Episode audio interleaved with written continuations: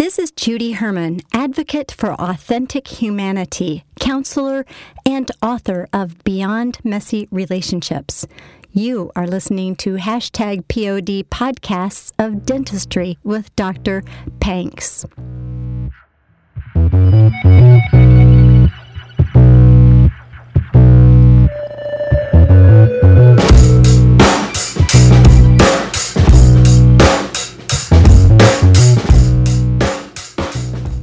podcastofdentistry.com slash squadcast. I believe everyone has a story to tell.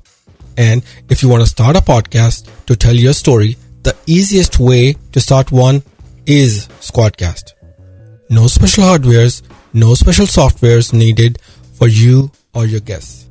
You simply start podcasting using any laptop or desktop or Android phone and even a Chromebook in a browser like Chrome, Firefox, Opera, Brave. So, you may ask, how did you do it? Well, it's simple. As a host, you simply schedule an interview on your dashboard. Share that particular link to the guest and hit record to get studio quality audio. Done. Simple. No signups needed by your guests, no special mics needed by anyone, and still get studio quality audio. There can be up to four people at one time, including the host. You can even see the video of your guests. Connect any earphone or headphones with mic and you're golden. When you're done, simply stop recording and everything with separate tracks is automatically uploaded on your dashboard, ready to download in no time. Most of the basic audio editing is also automatically done when you download. Well, guess what? This particular podcast was recorded on Squadcast. Do I not make any sense? Well, they do have demo videos on their website to show you exactly how it is done. I did use the support and they have best in the class support. They are so confident in their services that they have even compared their services with other competitors. Another thing that gives me peace of mind is redundancy. That means that even if there is some error, you can still get the backup of all the recordings sent to you in your email through your dashboard. So, if you really like the idea of starting your own podcast, podcastofdentistry.com slash squadcast. The subscription starts only at $10 per month. You can cancel anytime through your account without making any calls or any change of emails. Super easy. Once again, to support this show, simply go to podcastofdentistry.com slash squadcast. Give it a try. Hello, Pod Nation. This is your host, Dr. Pang Stingra, and welcome to hashtag POD and session number 15. Today, we have yet another great dental podcast. Today, we have Mr. Ian McNichol, the author of the book Mastering Practice Growth Definitive Guide to Growing Your Dental Practice or Dental Group. This is indeed a very special podcast because I get to talk to Mr. Ian McNichol who shares his roller coaster ride of a journey. Mr. Ian shares his story of establishing one of the biggest and award winning company, WEO Media, which caters to the need of dentists and big DSOs all around the country. This podcast takes a few minutes to warm up, but then Mr. Ian actually opens up with his inspiring story. There's a lot of shared knowledge, education, and entrepreneurial spirit that will inspire you to do something big, just like him. He talks in great detail about how he set up his WEO media company and ended up winning best in class rewards from very humble beginnings. Then, of course, we also talk about DSO project. In all the conversation, he not only shares his experiences of WEO media, but also the foundational questions why to even think about setting up of a DSO. If you are even remotely interested to set up your own DSO, this podcast will help you answer a few of those fundamental questions and the path that you should take or not take to set up your own DSO. Ian also predicts how long does this winning streak of DSOs will actually continue and how quickly you should act one way or the other. Please also note this podcast was recorded pre COVID 19, so use your judgment wisely. We talked all topics pertaining to social media, marketing, KPIs, culture, team, success, and whatnot. He, of course, also shared his mentors and how he did what he did. He shares his secret of being successful and his source of happiness, his sense of achievement, and everything in between. He shares so much value that you will want to take some notes, just like I did. I always love to deep dive in Tim Ferriss inspired questions, and as usual, those questions brought in a great understanding and mindset of Ian. Gosh, there's so much we all can learn and implement from this podcast. So, without further ado, let's welcome Mr. Ian McNichol for session 15 at hashtag POD podcasts of dentistry.com. Thank you. Uh, officially, now I would uh, welcome you. Uh, thank you for coming here, uh, Mr. Bickle. You did your MBA from Washington State, right? Uh, un- undergrad was Washington State University for mechanical engineering, and then uh, my grad MBA was University of Washington. Yeah. Okay, University of Washington. Now, okay, so you did mechanical engineering. You know where yeah. it's going, right? Uh, sure. And now, and you're getting into MBA. Okay, that makes sense. How did you transition to get into the dental world? Yeah, so it's kind of an interesting journey. Um, so I started my career, you know, I got my degree in mechanical engineering and worked in the high tech sector in the Portland, Oregon area for about 10 years. And um, I really enjoyed it. You know, I worked in semiconductor fabs and uh, did a lot of, you know, process engineering and, and all kinds of stuff like that towards the end of that 10 year stint, I decided to get an MBA. So I went to grad school um, full time while I was going to, wor- I was working full time. And so as a commuting, so I'd commute up to Seattle from Portland uh, once a month for a few days to take classes and all that.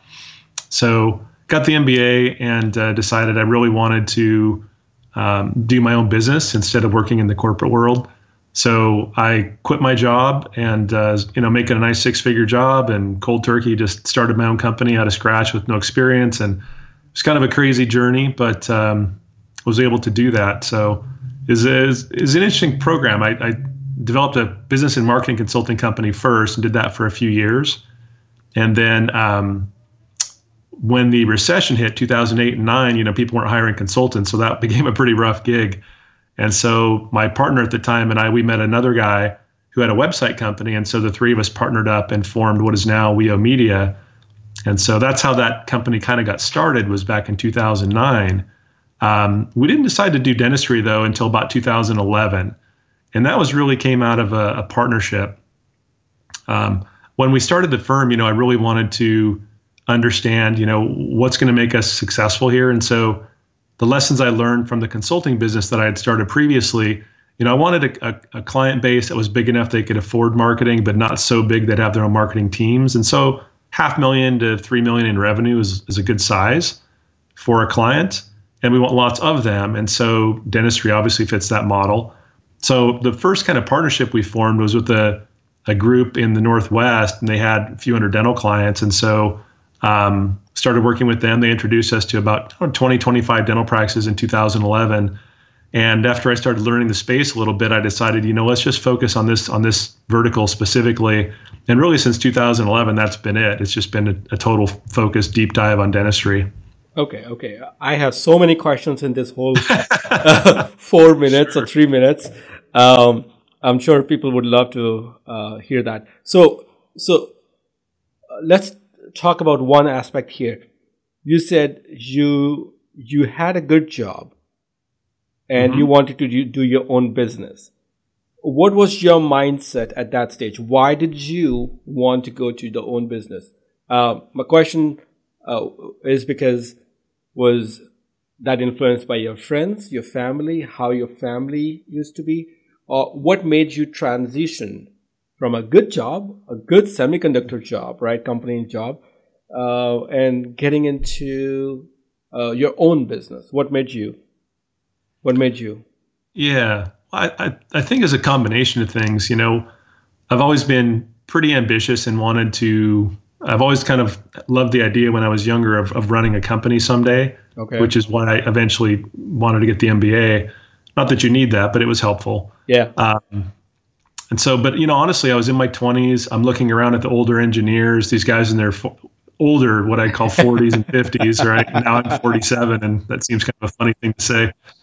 But at the time, you know, to a 28 year old engineer, you know, 48 year old guy looked pretty old. Yeah, he is. So, um, yeah. So yeah, I would look around at, at the the people, you know, who are in their 40s and 50s, and think, man, they're they're miserable. They're worried about being laid off all the time, and if they do get laid off in your 50s or older, man, it's hard to find another job. And I was like, I just, oof, I don't. That's my future. It just didn't look that enticing, and so you know, I was pretty confident in my abilities, and so I said, well, maybe I'll I'll try my own thing here. And you know, I'm young enough. If I crash and burn, I can always go back and get a job. Was my Yeah. thought. yeah, yeah, yeah, yeah, yeah. No, So, so I think uh, this is what everybody can learn. I did not understand this part where you said uh, uh, uh, when I was younger. Um, I'm much older right now. I probably understand that. But when I was younger, I couldn't really see myself going into see what my seasoned dentist would be doing at that particular age. You know what you already saw. You know, 47, 57 year old uh, uh, you know your own peers basically your own colleagues in semiconductors you didn't like that so i think that's a good uh, takeaway look at your peers look at your look at your own peers to see where the trajectory the trajectory might not be way different uh, you know uh, unless you're awesome unless you're like a nobel laureate or something you know which Yeah. we most of us are not. Okay so that's good. So that was a good um, uh, thought process. And confidence to leave everything cold turkey. Mhm.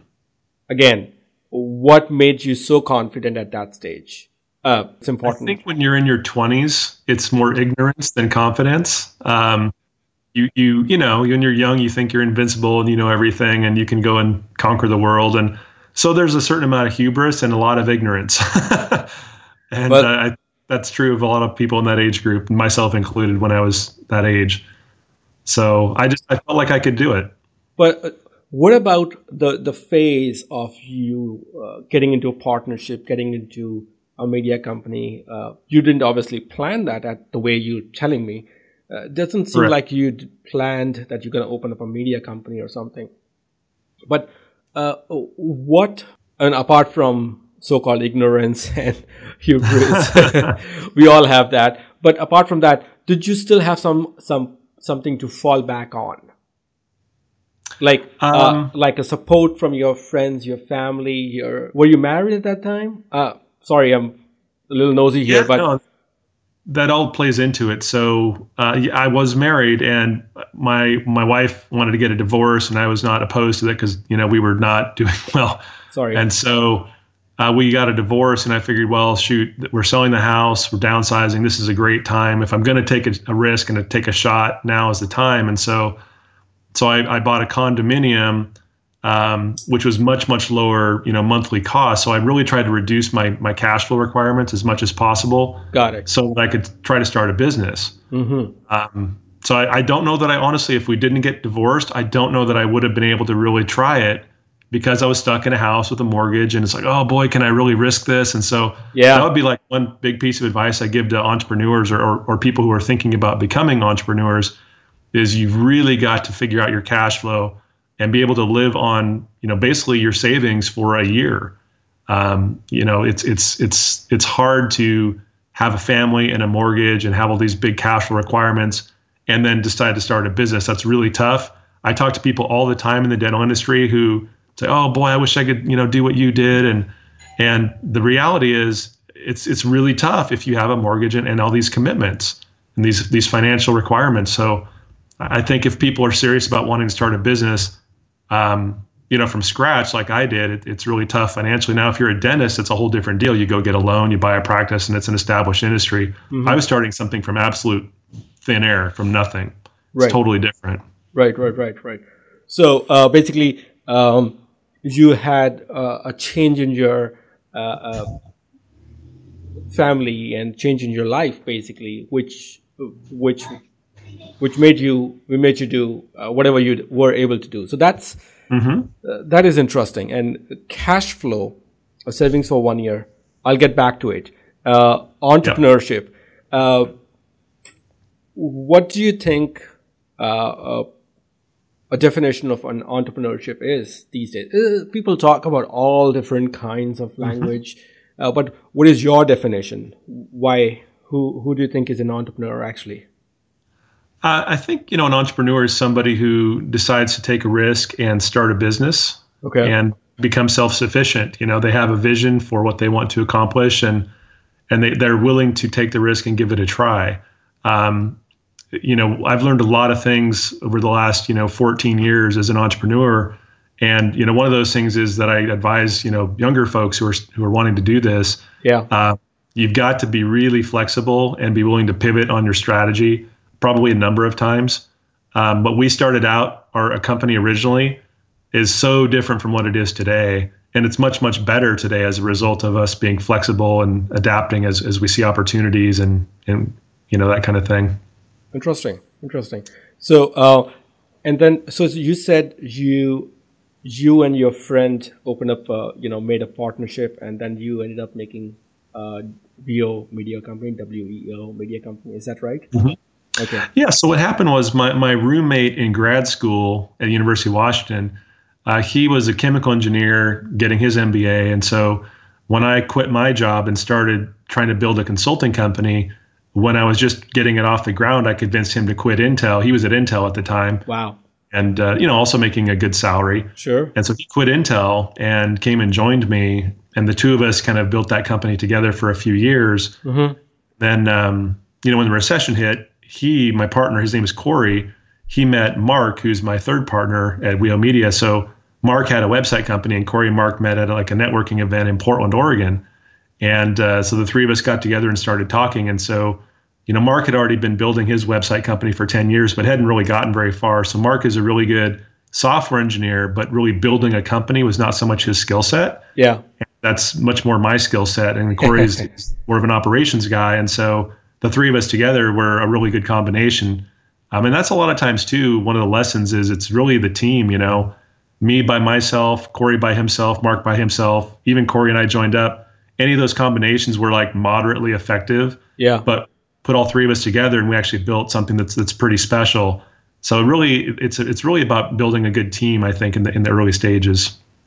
Great. So so basically, the way I would say is you should have three people. One is for the business, one for the one for the operations. Uh, for business, you were responsible for the company. Uh, for operations, Corey, obviously, and for the software, the, the, the technical aspect was our mark. Am I correct? Yeah, yeah, and for our company, it, that that worked well. You know, every every company is different, but for us and what we were trying to build, that ended up being a really good uh, division of labor. Right, right, right. Uh, and now, with the team, uh, is the comp is your media company still actively pursuing new clients and you know actively uh, really really helping dental dental word, or it's not mm-hmm. that common. It's not that popular anymore. Yeah. So so WEO Media, it's a um, so yeah, it's a dental marketing agency. When we started it, you know, of course, we had no employees and we did everything ourselves. Right. Um, over the last six years, we've hired 50 people now, so we've got 50 employees, and we're growing at a very nice clip. We service about 800 dental practices across the country, both general dentistry and specialists alike. Okay. And so, um, you know, and, and, it's, and it's been very successful. We've won some nice national awards. So every year at the you know American Dental Association has their annual meeting every year. Yeah. And the middle of the exhibit floor, there's a big technology expo, and every year they have an award ceremony for the best of class awards. And mostly they're for you know technology, hardware, sensors, software, that kind of thing. Yeah. But they do have a couple of business categories, and so WEO Media has won that that best of class award at the ADA four years in a row now. Wow. For being the best website and online marketing company in dentistry. So we're pretty proud of that accomplishment. And, um, you know, we just kind of keep plugging away. It's still privately owned, just the three of us own it. And um, just nice, nice, steady growth every year. But yeah, we're always looking for clients and we really focus on service and results, ROI. And that's why we have a very high retention rate.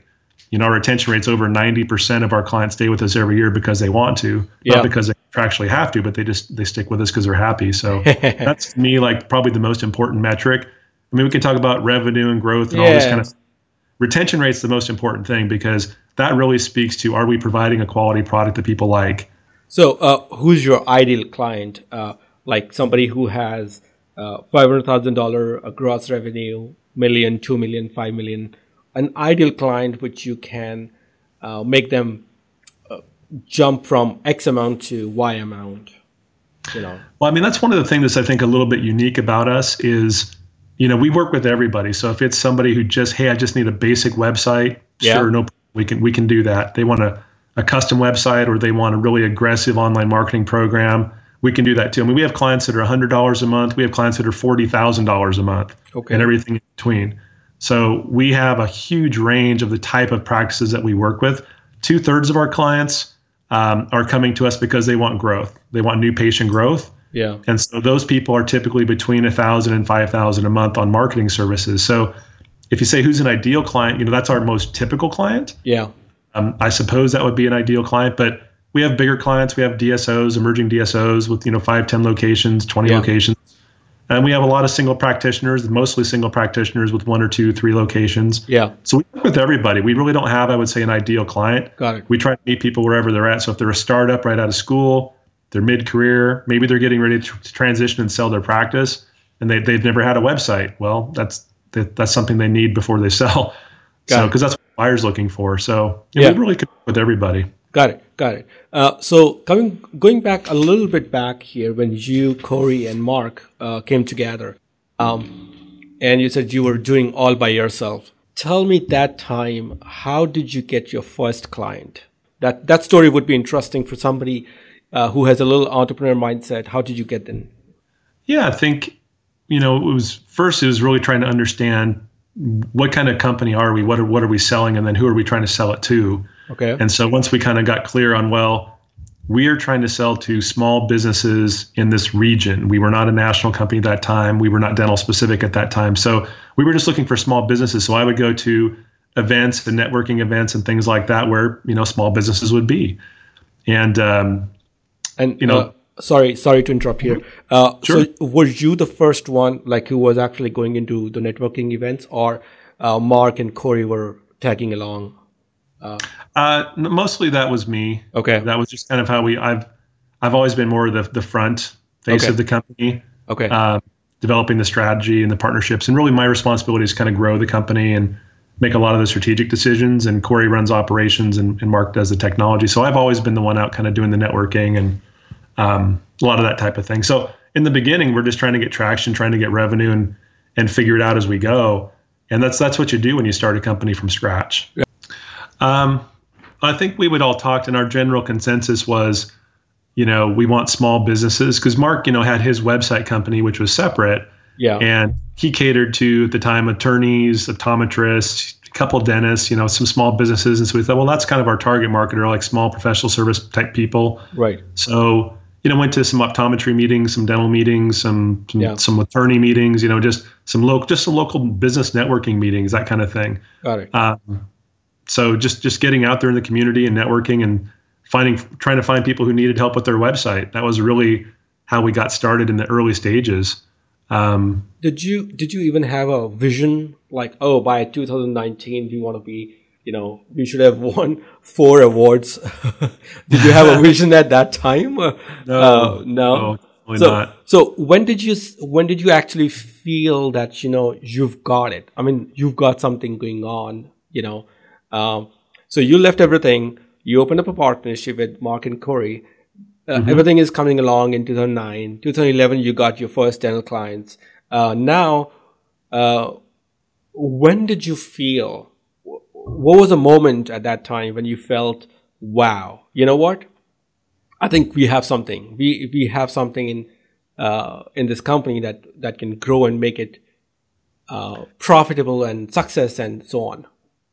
Yeah, I think when we made the decision, so I, I talked to you know the guys and I said I, I, think we ought to really focus on dentistry and um, since I was you know the sales the chief salesperson at the time, the only salesperson at the time, yeah. they're like sure whatever clients you can bring in are, are cool with us, and so so I started focusing on dentistry and we started getting some traction. And I think once we started getting some traction and getting some positive feedback from people and really seeing that there was a need for what we were doing, yeah. that was a little bit encouraging.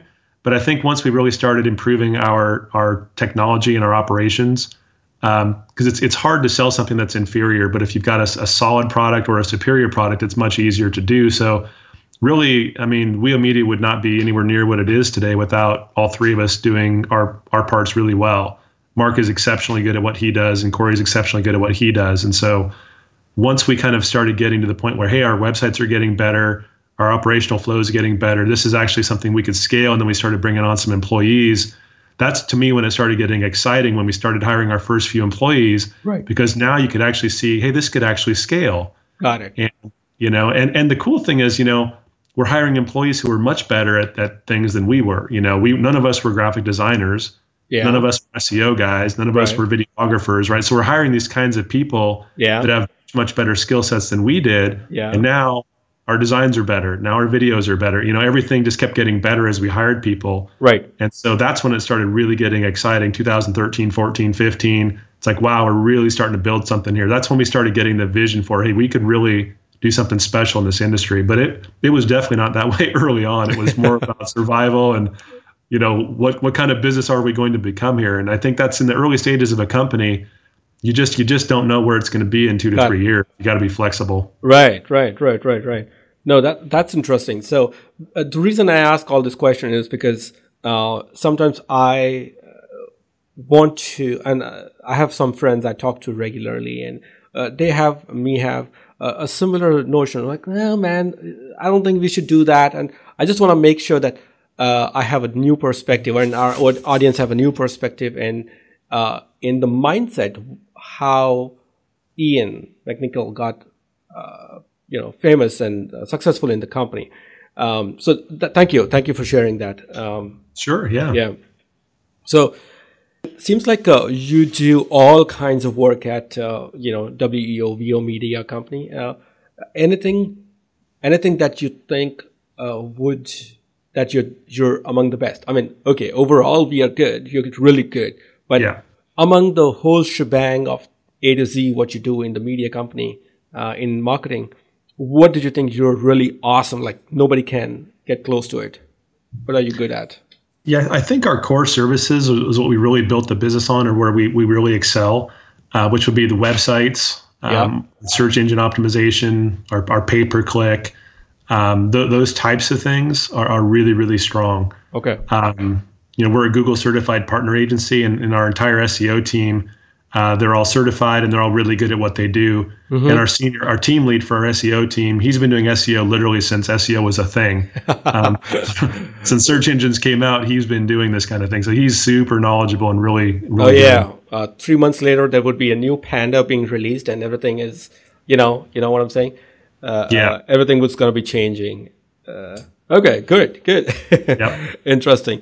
Um, so how intimately are you involved with uh, the media company right now? I mean, you do have partnership, I understand, but are you mm-hmm. still networking? Are you still bringing in clients for for the company, or uh, it's on autopilot? Thank you. I'm still very very involved. Yeah, absolutely. So, um, so you know, Mark and Corey and I, we all kind of run our respective divisions of the company. So I'm running sales, marketing, business development, those those types of things. Yeah. So yeah, I'm still involved with our strategic partnerships, a lot of our large strategic partnerships in particular. Um, I still do a fair amount of lecturing. I lecture at a lot of study clubs and dental conferences about marketing. Um, obviously, writing the book gets us a lot of exposure as well. Yeah. So yeah, I'm still very involved um, with with WEO Media for sure. I also am busy with my other company, the DSO project, and that is actually very complementary to WEO Media. So my time is consumed between the two of those those activities. Okay. Uh, and uh, so you you initially start with networking events, and now mm-hmm. uh, where do you get your clients? Yeah, so we graduated from that a long time ago from the networking thing. So, sure. um, so really the things that we do, our, our target is a dentist, right? So we want to attract dentists. That's our goal. Yeah. And so you got to go where dentists are or meet people who know dentists. And so lecturing at events is yeah. always good. So we we love to lecture as often as we can at events. Yeah. Because we'll educate about, you know, how does Google work? How do you optimize for search engines? How do you get a reputation optimized? All, all these kinds of things. Yeah. And we do it really educationally. Yeah. And then by educating the docs, they say, well, you know, you guys seem to know what you're doing. Maybe you could help us. And yeah, we'd love to, you know. Okay. So really speaking at events is huge. And then also um, partnerships. So we have a lot of of strategic partnerships with national, some some regional companies, some national companies, but all in the dental space. And they, you know, marketing some- is a universal problem for people. So if you're a, a rep at some a supply rep or a, or whatever, an implant rep, and you've got a, a, a doctor who's got a bad website or complaining about their marketing, it's a great value add to be able to say, oh, hey, we have this strategic partner with, with WEO Media and they can help you. Let me introduce you, right? So we get a lot of introductions from our partnerships because they're just trying to help their doctors. Got it. So, great, yeah, great, those, great. Those are two big ways we, we, we find doctors. Right. And I'm sure, uh, you know, because of the name and everything, people would reach out to you. Uh, yeah. You know, uh, directly. You know, even if they don't have the strategic partnership, oh, you know what? Go to WEO Media Company. oh, know, yeah. Or media.com. Yeah, that happens a lot. And then people would reach out to you. So, what is your process of hiring a client? So, for example, I come to you, hey, Ian, you know what? We've got 10 offices, man. Tell me what you do. So, what is your process of uh, hiring a client and retaining a client? Yeah. So, our approach is, is pretty unique. Um, we employ consultants who, yes, they're salespeople, but they're basically consultants. And so, what they do is they scope out, they'll ask the doctors a series of, we have a questionnaire. And so, we'll ask a discovery questionnaire where we go through, you know, needs, goals, budget, competition. What have you tried in the past? You know, all these types of things. How many locations are you, where's you're located? and we do we do an analysis of their current performance. We analyze the current website. We look at their competition, and at their Google ranking. So we do a pretty deep dive on their existing situation. Yeah. And then based on the questionnaire and all of our analysis, we come back to them with a proposal based on you know everything we talked about, everything we researched. Here are some options for how we could help. Okay. And it's customized every time for what they need and want. And so we've got over 20 different services we can provide to a doctor from WEO Media. So we customize those those offerings, and it's and it's all la carte. You know, we might recommend here's ten things we recommend, and the doctor might do one or or four or or all ten. It's totally up to them. We don't do, you know, we don't offer packages because to me packages are very artificial. Okay. It's you're you're trying to sell what's in your best interest, not what's in their best interest. we want to sell what they need, not yeah. what we want to sell. If that right. makes sense. That's why we have to ask a bunch of questions, and people what packages do you have? We don't have packages because that's, that's that's the wrong way to sell. You know, yeah, we're not package guys, to, right? yeah, I know. You, you, need you need to understand what the practice wants. You know, yeah, okay, and what they need, and we we offer solutions based on the needs that we and that we find in our assessments. Got it, got it. Um, so I think that's a good start. Uh, basically, starting with the questionnaire. How much time would you initially spend before coming to, uh, you know, a decision to do uh, one thing or all the 20 things or whatever uh, initial yeah, initial so consultation the initial consultation is typically an hour phone call or meeting in person with yeah. the consultant yeah and then usually before the not always but usually before the meeting if we know uh, in advance we'll do some research before then we have the hour consultation um, research beforehand's half hour to an hour yeah and then afterwards probably another half hour to an hour to create a proposal so you're two to three hours in that initial phase of a yeah. potential sales process. And then, you know, if the doctor wants to come on board, then that's that's great. And if not, our, our team continues to ping them and follow up. You know, see is is now a better time. And so okay. we're not pushy. We're pretty low, probably too low pressure in all honesty, um, with our sales approach because okay. we really try to just be educational. And you know, if you if you sell somebody something, people don't like being sold to, and they're not likely to remain loyal if they feel like, oh man, I shouldn't adopt that. That buyer's remorse. You know, if you just educate them, go at their pace when they make a decision, then they're likely to stick with you. And that's what we want. We want clients who want to work with us long term, not somebody we sold something to to hit a quota. That's not how we operate. Got it. Got it. Uh, I, uh, I think the, uh, I think you said a very important line here. Uh, if you're looking for a long term, long term relationship, yeah. you should not be pushing it. Rather, they should come. They should come to us. I have a very similar thing. I, I say to my patients. Uh, uh, you know, I, I say, listen, I want you to get this done. If you can, uh, if you, if you do it, it's good for me. If you don't do it, at least I'm educating you that you should get it done. You see what right. I'm saying? So uh, it's very similar to that. Yes. Yeah. So you're educating them, and I'm in no rush. You should be in rush. You know, it's your tooth. Right. it's your, your tooth falling out, right? Yeah, it's like your tooth fall is gonna fall out, or you're gonna have this dramatic pain or whatnot. So you know, come back to me when you're ready. You know, uh, thank you. um, yeah, no, it's very analogous to that. It's it's very analogous to a doctor doing their assessment, treatment planning, offering them solutions, and if they have case acceptance, cool. And if not, maybe maybe next time, right? It's very similar to what we do. How often has it happened to you? You know, uh, a client that you've uh, or at least a potential client who didn't go with you initially Mm-hmm. and would come back to you, like after It happens all the time. yeah. Uh, all the time. uh, some of them would they come back a year later, six months later, something on those lines? It's generally like a year, yeah, because Yeah. usually you know they're signing up for an annual contract with somebody else, and then about you know six or nine months into it, they'll contact us and say, "Hey, we should have went with you guys. Uh, what can we do?" And so, well, wait till your contract ends, and then we can you know work with you. So Do you? So you guys don't have a contract? Is that what it is as of now? Let's say as of now. uh, we have month. It's, it's so we have a service agreement which is a month to month, so Yeah. they can quit anytime. 30 days notice. We do offer discounts on some of the services if you want to sign up for an annual contract. yeah. Um, and we do a, a price discount for that. But if they want to do month to month, we offer month to month on pre- almost everything we sell. Got it. Got it. Yeah. Um, I think uh, there are two aspects which I'm really interested to talk about. For example, uh, in marketing, uh, what is the most common marketing that works? Uh, Yeah. Good you question. know, right? I think I know the answer, but please, for the audience, I'm sure uh, uh, there are so many, so many people who are like, "Oh, I want to spend money on Google and like our Facebook, our Instagram, whatnot." Uh, but what do you think, with your experience, that you've achieved uh, the maximum result? You know, in terms of uh, the ROI. Yeah. So I, I actually go into this in a lot of detail in the book, but I'll explain it right now verbally as well. So the I, I talk about I, what I teach my staff and what I teach the doctors at, at the conferences when I lecture is I teach them about the six pillars of, of digital marketing. So um, when you when you think about marketing, you can do internal marketing, which is always the most important, lowest cost, most effective. So you always should be focusing on internal marketing, patient referrals, of course. But if that's not sufficient to meet your growth objectives, then the next thing would be digital marketing. Digital marketing is much more predictable than direct consumer marketing. So direct consumer marketing would be radio, print, TV, mailers, postcards, that kind of thing. Yeah. Um, digital marketing would be your website, SEO, PPC ads, social media, online reputation, videos, all those kinds of things. Yeah. So what I tell doctors is you want to start with digital marketing. It's much more predictable, it's got a better return on investment and it's easier to measure. And then if you get that up and really dialed in and it's performing really really well and you've kind of maxed it out, then go to the direct consumer marketing because if you do a radio ad or a mailer or a, or a coupon or whatever, a lot of those people are going to go online and check you out. And if your online's not solid, you're wasting money on direct to consumer. So there's really a sequence to it. You really need to dial in the, the digital marketing first Okay. and then you can play with the direct to consumer later.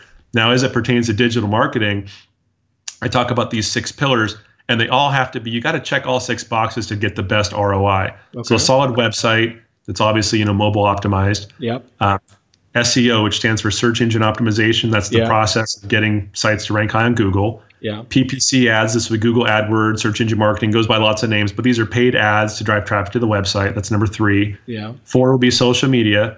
For dentistry, Facebook and Instagram are pretty much all that matter, to be honest with you, in dentistry. Yeah. Um, for the the other things would be reputation management. So in dentistry, we talk about the big four for review sites: Yeah. Google, Facebook, Yelp, and Healthgrades. Those are the four most important review sites in dentistry for a number of reasons. Yep. And then the last but not least are videos. So mm-hmm. those are the six kind of pillars of online marketing. And so when we design a program, if a doctor comes to us and says, "Hey, we'd like to grow," our recommendations generally going to involve those six pillars. Now, if they're really strong in a couple of two or three of those pillars already, that's great. If they're strong in two, then we just recommend the other four. Um, but we want them to be strong in all six in order to get the best results because I've, I've got a lot of interesting slides I show in my presentations. One of them is a, a sales funnel for a patient. And so it shows conversion rate. So if you do direct consumer marketing, let's say it's radio, print, TV, whatever, typically a 1% to 2%, maybe as high as a 3% response rate. When you look at a website, a website typically converts at between maybe as low as 5% and as high as 20% on a conversion. So I call it 10 to 15% conversion rate. Yeah. Social media is similar. Then when you look at review sites, so Yelp, Facebook, Healthgrades, you know, Google, the review sites range from 40% to 70% conversion rate. So what that means is people on average will look at your website and your social media and they're they're more browsing and getting educated and when they're ready to make a decision, they go look at those review sites, in particular those big 4. Yeah. And so what we tell people is like, look, if you have a great website but you're lacking reviews, you're missing the boat. If your social media is strong but your website's a disaster, you're missing the boat. So you've got to check all six of those boxes. The most important would be the website, the SEO, and the online reputation. Yeah. And then social media, videos, and um, PPC would be kind of like the second tier. But all six are really important, and they all work together really well. Got it. Got it. Got it. And you said uh, in social media, there's this, uh, Facebook, Instagram, and what's the third one? Is it Google? Uh, well, so for social media, really all that matters in dentistry is Facebook and Instagram. Now, YouTube is super important for hosting videos, but I don't really consider that social media so much. Um, Twitter is basically useless. Yeah. Uh, other platforms, and, and in terms of dental marketing, I mean, there's a place for Twitter, but I'm saying just specifically for a dentist to drive new patient flow, Twitter is useless. Yeah, Twitter um, is more global rather than local, so uh, I think that yeah. that's where and and you know your tweet gets buried in by the time we are speak, finishing up this sentence. So between Google, Facebook, and Instagram, uh, where do you think you can have the maximum? Not the number of patients. I think I'm pretty clear with this idea. We don't need the number of patients. We need quality of patients. Patients, mm-hmm. people don't understand that. Um, do you want to elaborate a little bit on that and uh, uh, yeah, and explain for for the audience which one would be better, the Google, Facebook, and Instagram? Yeah, so so Google is easily the best uh, for a number of reasons. So if you think about it, if you are in research mode, are you going on social media or Google to do research? Right, mm-hmm. Google hands down. Um, and, and there's all kinds of you know data that bears that out. So if you're in social media, a lot of the clicks on social media are more curiosity clicks. They're not so much, if I'm on Facebook or Instagram, I don't go on Facebook or Instagram to research what's the best headphones to buy for my Bose headphones or whatever. I'm not looking for the car reviews on Facebook, right? You go to Google when you're doing research. Well, if you're yes. looking for a doctor, you're doing research, you're going to Google. So we see this consistently. So from a cost per click basis, Google is about 10 times more expensive than Facebook. So you might tr- pay six or seven dollars, eight dollars for per click on Google but you might pay 50 to 70 cents on Facebook. So Facebook's literally 10 times cheaper, but that's because it's got a 10 times worse conversion rate because it's not nearly as targeted. You get much more curiosity clicks on Facebook. So for quality of patient and also quantity of patient, face, uh, Google is actually best for both. Okay. Okay. Yeah, as long as you do it properly, and a lot of people don't do it properly. right, right, right. Um, now, could you target, uh, you know, a specific uh, uh, specific specific earning bracket on Google. Uh, I think I know we can retarget on Facebook, retargeting uh, mm-hmm. Uh, that people can do that. Uh, but can you do something similar on Google? So when you want to target specific demographic information, Facebook and social media is much more targeted for sure. Right. And so you can get demographics, you can get more granular about, you know, their, their neighborhood, what they like and are interested in. So Facebook clearly knows far more about you than Google does. Okay. But again, people go to social media not to be sold to. So you can sell on social media, but it's not the primary thing about social media. Hmm. So we have had some very successful um, new patient campaigns on Facebook, but we've had many more that are mediocre to poor. So it's much more hit and miss. You can have home runs on Facebook and you have a lot of strikeouts on Facebook. Google is just steady, consistent, batting singles and doubles all day long.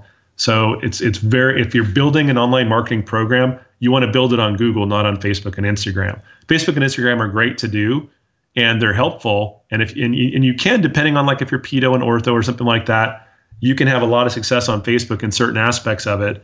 But the thing that's the practices that I see that are the most successful on social media do not outsource it to a company like mine. And as, as much as I would love to say, oh, sure, hire us for your social media, we do a fine job on social media, but the practices that do the best are the ones that do it themselves. They're very engaged, they're doing stuff every day, they're posting fun stuff with patients, they're showing personality. Nobody wants to read your Facebook post about, you know, cavities and flossing. I mean, nobody Certainly. cares about that. Nobody right? Does. They want to see what are you guys doing? You know, what's happening in the office? What are you doing in the community? What are your personality? So from that perspective, social media can be really powerful and really effective, but it really requires the office to be engaged and, and be fairly savvy. Now we can advise on these things, but we can't do that for them. So we can do kind of your normal type posting and get decent results. But from an agency, no agency can do what the office can do themselves. An engaged office will beat an agency every day of the week when it comes to social media. Yeah. But that's the only aspect of digital marketing I would say that that's true. Got it. Everything else an agency would do far superior if as long as they know what they're doing. Now, uh, the reason I was talking about targeting is because we have some campaign going on for our uh, own office, and we do accept uh, uh, Medicaid uh, as of now. As of now, in our office. Now, uh, we really deal with them good. We have more than 100 reviews online. You know, uh, it's very yeah. We have 115, 117 reviews, all almost four and five stars. I would say. Uh, so all being said, uh, today only we had a good patient. He said, "How did you find us?" Oh, I was recently moved to this area and I saw your reviews. I like to do a research on it. And uh, okay, great. Uh, so how did you finalize us? Like you've got more than 115 reviews. Nobody's got it in my 10 mile radius. Nobody's got it. So I'm I'm very proud of that. And we do deal really good with all patients. At least we try to. You know. Yeah. Um, let's put it that way. Uh, nobody's perfect. But that being said, coming back to the question, uh, we are trying to do a lot of Google PPC and um, spending quite a bit of money there. Uh, but all the patients, you know, are Medicaid patients. Okay, so I'm getting all those patients, so that's great, good for us. But we're the only one who are accepting those patients anyway. So they they're gonna come to us one way or the other. So Oh, right, right. You see what I'm saying? Because we're the only one in next three to five miles, which are doing a good job and accepting Husky. Uh, sorry, I mean Medicaid patients. So how could I minimize, you know, Mm-hmm. uh, you know, such patients? Uh, because my goal is Yeah. to bring in uh, uh, more quality patients. Uh, what are your thoughts on that? Yeah, we have we have that that question all the time. So it's very common in dentistry these days with insurance reimbursements dropping, um, Medicaid not paying well. So a lot of our clients come to us and say, "Hey, we would love to drive patients that are you know kind of fee for service type patients. So how do we how do we do that?" And I mean, th- you can't do it 100% of course all the time, but there's definitely things you can do in the ads themselves and the messaging uh, in the, in the landing pages to indicate, you know, if you don't take Medicaid, you know, explicitly say that, screen them out before they they click on your ad, you know, that type of thing. So there are things you can do in the messaging. Um, one of the principles we generally teach is if people come to you based on price, they will leave you based on price. And so we generally avoid trying to market based on price. Now, it's it's acceptable to have a new patient special and offers and stuff like that, but I I generally try to avoid, you know, cheapest implants, lowest this cost, you know, that lowest cost this and that. Um, I mean, yeah, you'll get the clicks and you'll get the calls, but are these the patients you really want to spend your time on? They may not accept treatment. They they suck up all your time. They may not pay. So you So know, what is the way- patient is a big piece of that. How do you think we can uh, just just by the way we are putting the ads, uh, the the copyright, uh, not the copyright, uh, the copy, the- the, copy of the ad, basically. Yeah, yeah. So there are things the things that, that you can do in the ad itself, the, the headline of the ad and the copy of the ad itself that that shows, uh, you know, if, if you're not really if you, if you don't take Medicaid, you could put that in the text, you know, don't no Medicaid patients or something like that. Okay. That can and you don't have to do that for all your ads. You can have one ad group going with that and one ad group going with with just with that without saying that. Yeah. And then you can test. You know, you can see is one ad campaign running better and, and producing more of that type of patient? If so, funnel all your budget to that other campaign. That's one of the things that can be really nice about these paid ads is you can test different ad types and headlines. You can test different landing pages and offers. Um, and over time, it can really get dialed in. What we see is it typically takes us about three to six months to get the ad campaigns really dialed in and working well. And if, if people stick with it longer than that, generally they get exceptional results. But it does take time because every market's different. I mean, we have, like I said, over 800 practices we do digital marketing for, but we and we know what we're doing really well. But even with my team, they're so good, but it still takes them three to six months because every market's different. Got it. You know, every doctor is different, and so like we have a we have a client in the Northeast area. They've got a handful of locations. It's the same branding, same doctors, same everything, and we see dramatically different results on the pay-per-click ads. Same website, same everything, but it's just because we're in different communities. It's it's just fascinating to me. It's it's it's everything's the same. The ads Yeah. are the same. Website's the same. The doctors are the same. Everything. Yet the click-through rates and the conversions are dramatically different based on which targets, which neighborhoods and areas we're targeting. Yeah. So a lot of it too is experimenting with moving things around. So, you know, you look at, look on a map, draw a five or 10 mile radius around your location, or you can, you know, to see where should I be advertising. The other thing is, you know, download from your Dentrix or your EagleSoft or Open Dental or whatever and see what are all the zip codes my current patients are coming from. Yeah. Yeah. And you can do a bit of a heat map, right? And you can say, okay, well, most of my patients are coming from these 12 zip codes and target there, right? That's it. Yeah. Yeah. So, so, uh, so I'm going to ask you two questions here. Uh, what has been your biggest success uh, in terms of uh, marketing that you started for uh, one office, which got you the biggest result? Like jump from I don't know. 50 patients to 500 you know something dramatic sure, sure. versus versus something a very typical result you know what we what somebody can get yeah, no. So, so uh, maybe I'll start with what's what's typical. So, and then I'll talk about like some some exceptional yeah. examples. Mm-hmm. Um, so, for digital marketing, we can consistently drive new patients for between 100 to 150, maybe as high as 200 dollars, but something between 100 and 200 dollars for acquisition cost in pretty much any market in the country, even the big competitive ones, San Francisco, New York. I mean, even these these really tough markets, uh, and certainly in the lesser competitive markets we can pretty consistently drive new patients for between $100 and 200 dollars per patient. So if a doctor says, "Hey, I want 10 new patients a month for my digital marketing," we say, "Well, the budget's probably going to need to be somewhere between 1,000 and 2,000 a month." That's just realistic. And so, and that's that's what we typically see over and over and over again. Now, the return on investment gets better over time. In the first year, there's setup costs for you know building a website, shooting a video, whatever and in the first year, the results aren't really dialed in. We're just starting. Mm. So if they stick with us for at least a year, people rarely leave us after a year because in the second year, you know, you're not paying any more setup fees and the results are good. You're on page one of Google. You've got lots of reviews on, you know, Yelp and Facebook and Healthgrades and all these things. Yeah. And the results are exceptional at that point. So it, it takes time, but consistently, you know, we're 100, 150 dollars acquisition cost, maybe a little higher. Now we've had, we've certainly had clients. Uh, we have one in the Northwest where we're based you know, we were doing his website and his SEO for a while, single uh, location, two doc practice, general dentistry. Yeah. And we were, um, you know, had them ranking on probably around position seven or eight on page one. So decent. Yeah. They had nice patient flow. They were getting about 120 to 140 dollars acquisition cost, which they were happy with. Okay. And which is good and they were saying, "Well, what else can you guys do?" And said, "Well, you know, we can we can beef up the SEO quite a bit and do some videos and some blogs and all this other stuff." And so they they increased their budget with us, and we took them to the top of Google. So they're consistently pegged at number one on Google, and uh, in that situation, we had them consistently forty to fifty dollars a month for acquisition cost. So uh, that was an exceptional result, and so they are absolutely dominating that market, and it's because they're really investing in the digital marketing what is your tracking mechanism? So I spend two thousand, fifteen hundred dollars with you a month. Uh, in, uh, does that include your cost, or that would be separate, or fifteen hundred would be only for uh, you know Google mm-hmm. PPC? And yeah, how? So when, so when, oh, go ahead. And and and for so that's one question. Number two, uh, on the same track is how would an owner uh, track uh, you know, how much, how many patients is he getting? Is there a way mm-hmm. that you would be tracking at the back end and tell them, hey, Dr. Panks, you know what? We spent 1500 we got you 15 patients. You know, so it's pretty much $100 a patient for you. Uh, uh, or somebody on our back end, somebody has to track it down.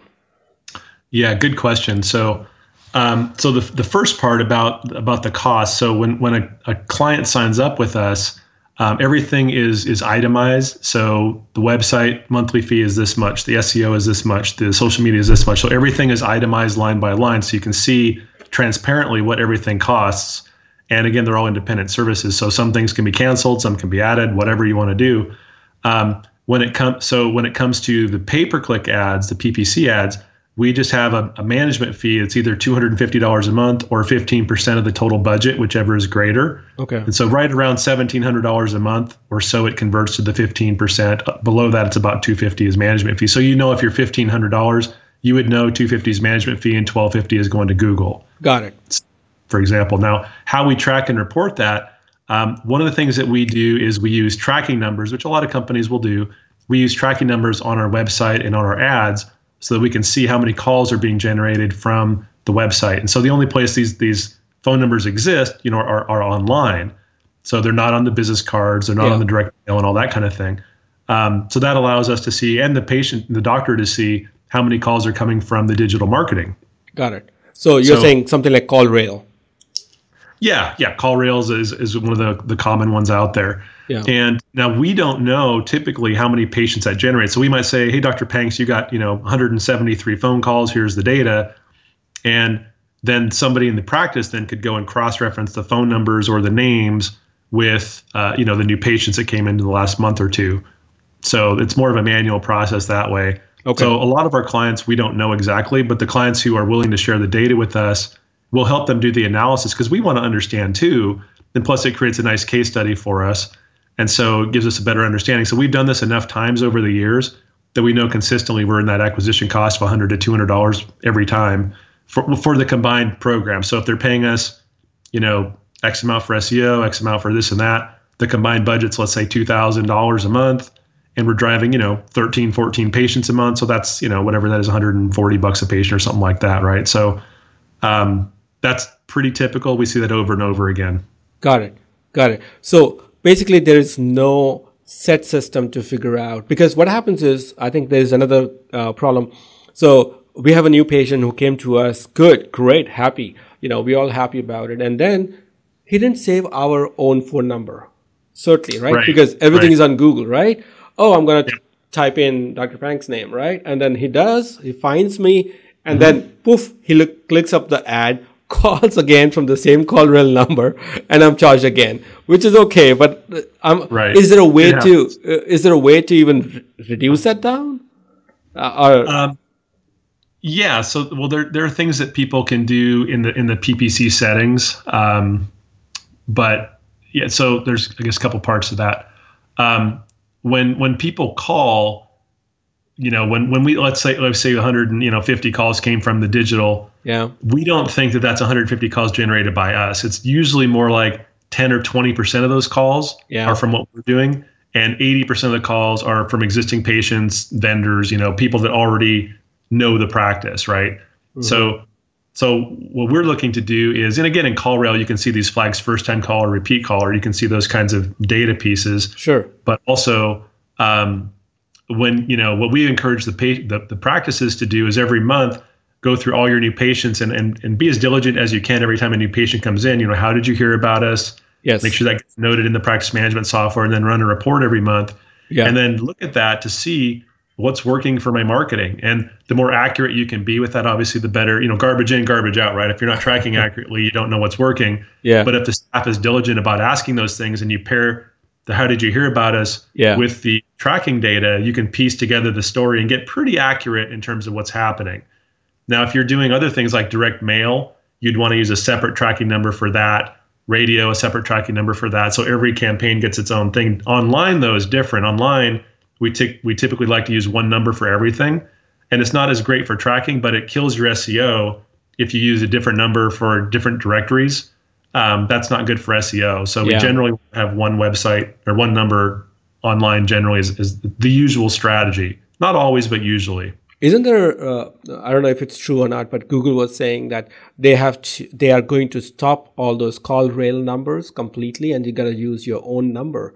Uh, is that a rumor or I don't know? Maybe I no, no, I, no. I don't think so. Um, so Go- Google, in fact, has its own scripting that we use on the ads. So Google has scripting that you can install into your website and with your ads, right? Where people call the number, and when it, they click on the ad and it goes to the website, it converts to a Google number, and then they call from the Google number, and so then you can see from Google from your AdWords dashboard, you can see how many calls you generated yeah. from your campaign, right? So that's pretty common. A lot of people do that. Yeah. And so, uh, to, to my knowledge, no, that, that you can continue to use tracking numbers, your own number. Google's agnostic to that. Got it. Got it. I think I had um, another question about the PPC. Um, sorry, I'm mm-hmm. going back there. Um, yeah. So we were talking about okay, Facebook and Instagram is uh, you know is okay, but Google is a uh, is a king basically here. Um, yeah. Now my question is, um, would that work um, also for specialized uh, procedures like um, implants or Invisalign or something. Uh, do you think still Google is better than the Facebook and Instagram? With your Um, experience, yeah, our experience definitely Google is better for specific procedures as well as just general patient flow.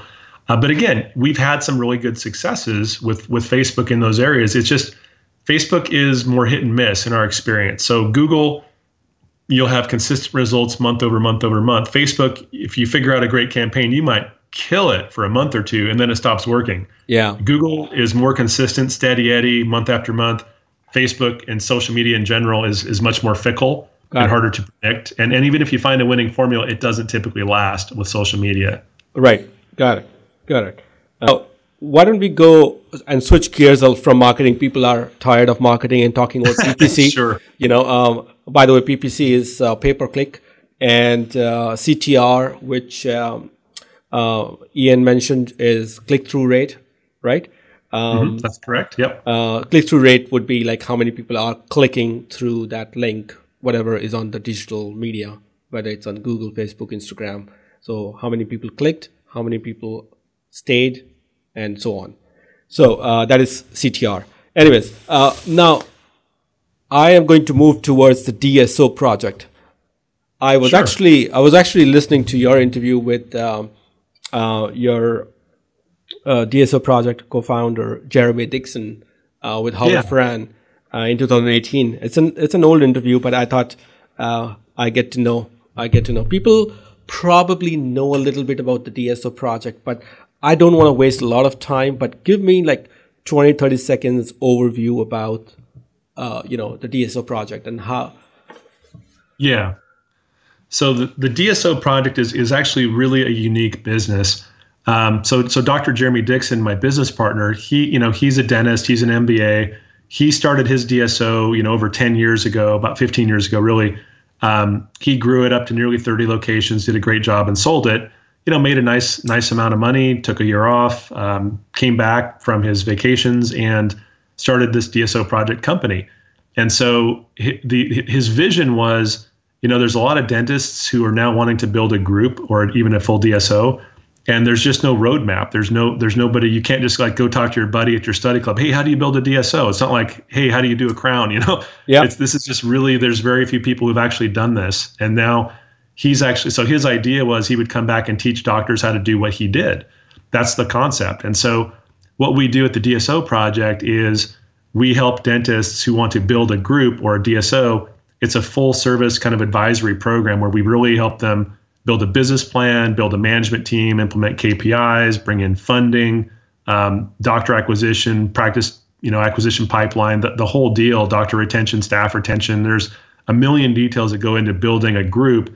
And so we've we've built a curriculum around this that coaches these guys how to do it over time. And it's a lot of work. We tell them up front, hey, this is a lot of work. You know, if you think you're going to be, you know, calling the day at five o'clock, you, you shouldn't even think about this. This is Yeah. a this is a lot of hours, a lot of stress. But if you want to do it, we'll show you how to do it. And so what we do there is really coaching these guys how to do it. Now, it's interesting too. We've actually developed two tracks for our clients. One track is the consulting track where you know we we coach them how to build their own DSO. What we found though over the last couple of years is there are a lot of doctors who would kind of like the benefits of it without building their own. And so we've actually looked at building some of our own groups, and we're doing that right now. And so it's a, it's a different model, but it's really I think going to be um, very popular as we as we roll it out next year. So Okay, um, I got bottom line is we're helping groups. I got confused with the second part of it. So, okay, you're helping, for example, me with 10 offices, you're helping me create my own DSO. Okay, that I understand. Now, Mm-hmm. what was the second track that you, can you expand a little bit on that? Yeah, so so we we will in a we will go into a market and we will form our own DSO. So Okay. what we'll do is we will work with doctors in a region and give them some of the financial upside because what happens in a DSO is if, if I'm a DSO and I'm let's say just pick a, pick any big DSO, right? They go and they buy a practice for three to four times EBITDA, earnings before interest, taxes, depreciation, and amortization for people listening. Yeah. So it's basically a measure of cash flow in, in a business or in a practice. So if, if you're an independent doctor, you can sell your practice for about three to four times your cash flow, three to four times EBITDA. Now, a, a, larger group might be worth 10 or 12 or 14 times EBITDA themselves. And so what happens is if I'm a group and I go buy, um, you know, this practice down the street for three times, but I'm worth 12 times, I immediately quadrupled my money. Right. That's in a nutshell what's driving the DSO rapid growth is because the valuations are so high. So what we're doing is we're helping the doctors take advantage of these multiples without having to build their own group. It's it's a pretty interesting hybrid model we're developing. Um, but it's it's uh, I think it's going to be really popular with the doctors. Got it. Yeah. Okay. So got the idea. Uh, now, so you and uh, Dr. Jeremy Dixon, you mm-hmm. you go guys are partners in this DSO project. Am I right to Correct. understand that? So yes. now, now, how did you like? How did you guys meet? You know, you're a sales guy or marketing guy. I I'm always I'm always interested in the story. You know, yeah, what, yeah. How how did that happen? You know, why didn't why didn't I meet uh, Dr. Uh, Jeremy? You see, what I'm saying. sure. Yeah. Yeah. So I think that always. So, yeah. So how did you end up meeting uh, Dr. Jeremy? He was our client at WEO Media. So when he was growing his DSO, we were his marketing company. So I worked with him for several years as we were helping him grow his DSO. And then when he sold it, uh, the ownership changed and they changed marketing, they changed everything and the vendors. And so that just kind of went away. And so when he came back um, from his sabbatical, he called me up and said, "Hey, let's go have lunch." And he told me about what he was doing, and you know, asked if I wanted to be his business partner. And I said, "Yeah, this sounds like a really interesting thing." Because uh, what I was seeing at WEO Media was obviously a lot more of the market is moving towards groups and towards DSOs. Right. So, and I thought he he is really unique. I mean, he's the only still to this day. He's the only dentist I know of in the entire country who's built a DSO, sold it, and is now coaching other doctors how to do it. I don't know of anybody else in the entire industry who's doing that other than him. Mm-hmm. I don't know of any. Maybe there is one or two, I, but I've never met them. I've never heard of them. And we go to all the DSO meetings, and I I don't think there honestly is anybody else like him out there doing that. So it's really unique because he's been there, done that, and now he's walked in their shoes and he's showing them how to do it themselves. And yeah, I mean, you're a dentist yourself. You know how dentists are. You guys like to listen to other dentists and trust other dentists. And so the fact that he's in the club, so to speak, right? He you know, he can he can tell docs, hey, I, I get it. I've been there. I was chair side. I, I, I got out of chair side, and here's how I scaled it. Yeah. so yeah, he, has been there, so he can he can really resonate with these doctors. It's really it's really fun to talk. I think um, uh, he can relate to both sides of the coin in a way. Yes. That being a dentist, uh, being a DSO owner, uh, being a seller of the DSO, uh, mm-hmm. and coming back to do the same thing, he can uh, I think he has a very uh, unique set of skills, you know, which we all develop. You you have your own skills. I've got my own. Sure. But I think he's got the uh, mix of everything. I don't know if you know about this uh, Naval Ravikant. Um, he's an Indian guy, but you know, born and brought up in Brooklyn, New York, and you know, he had his own startups, made ton of money, and then he said, um, "I love his." Uh, I'll send you the link for that, Naval Ravikant. Sure. Uh, yeah. Beautiful two hours of uh, you know uh, of his interviews on podcast. Um, but what he said was there should be there's usually two components of success. Uh, one is the engineering component, and the second is a service slash marketing component. Uh, and Naval he always always says uh, the engineering component is better in our case, the dental component, being a dentist, is better. Being a dentist, I can learn your skill a little more. I'm just speaking what Naval said. Um, yes. Right? And not easily the vice versa. If I tell you to go to a dental school, probably you will if you really have the motivation, but, right, right. Uh, but maybe, maybe not. Right? Takes so, a lot more time for sure. Takes, right. So I think Naval said, you know, if you have the engineering uh, skill, in our case, the dental skill, you can quickly switch over to a marketing skill. And it seems like uh, Dr. Dixon, Dr. Jeremy Dixon, has both the skills, and that's why he's uh, successful the way he is. Um, yeah. Although I would love to pick his brain someday if I get to catch him. Uh, but yeah. Uh, great. Uh, so, how intimately are you involved with the DSO project? And you know, I understand uh, with the WEO media company, you're getting the clients, you know, you're in, uh, you know, the marketing side of the company, but how are you involved with the DSO? Yeah, I'm, I'm, I'm, very, yeah, I'm very involved with, uh, with, with DSO project and WEO. I split my time between the two. and it's it's uh, it's very complementary because you know most of our DSO project clients end up needing marketing help, so they end up using WEO Media, which, which is nice. They don't have to, but first, yeah, I, yeah. I offer that to them, and they generally say, "Yeah, that makes sense. You own both companies, right?" So, so yeah, that, that, that makes a lot of sense for them. But DSO project is, yeah, no, I'm very involved with it. Um, Jeremy actually has me running the day-to-day operations and leading the consulting services and all that. Okay. And so we're actually um, looking at bringing on a third uh, consultant to join us, uh, who's more of a practice management consulting guru. And so uh, that'll really round out our skill sets because I've got the the marketing and growth and biz dev skills, and Jeremy's you know built the DSO and he's a clini- clinician himself. And then our new guy we're bringing in, he's also um, got the practice management skills. And so the combination, we really check all the boxes for everything a DSO needs to scale. So we're pretty excited about 2020 and where it's going to go.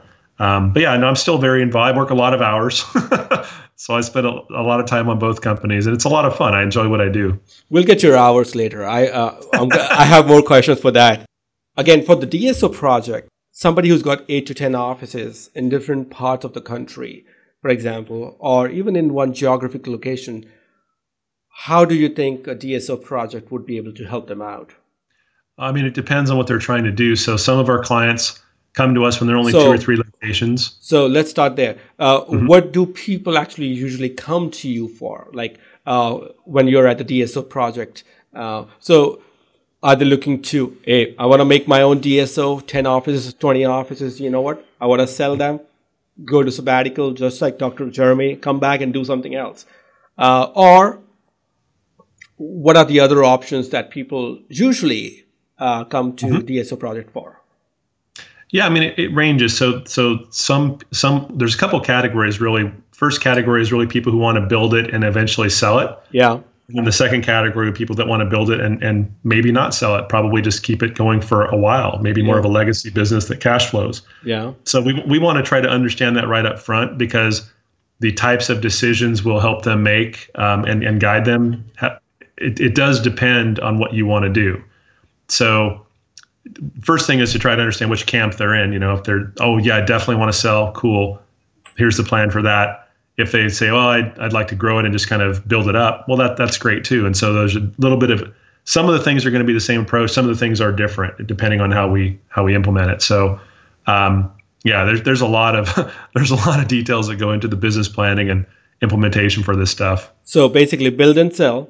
Uh, the second is build and uh, you know build my offices and build a legacy and eventually sell, right? Basically, yeah. you know, uh, probably at some point. At some point, you know, everybody has got to move ahead in their life. Uh, you know, uh, my previous question: What can you do for somebody who's coming in for build and sell?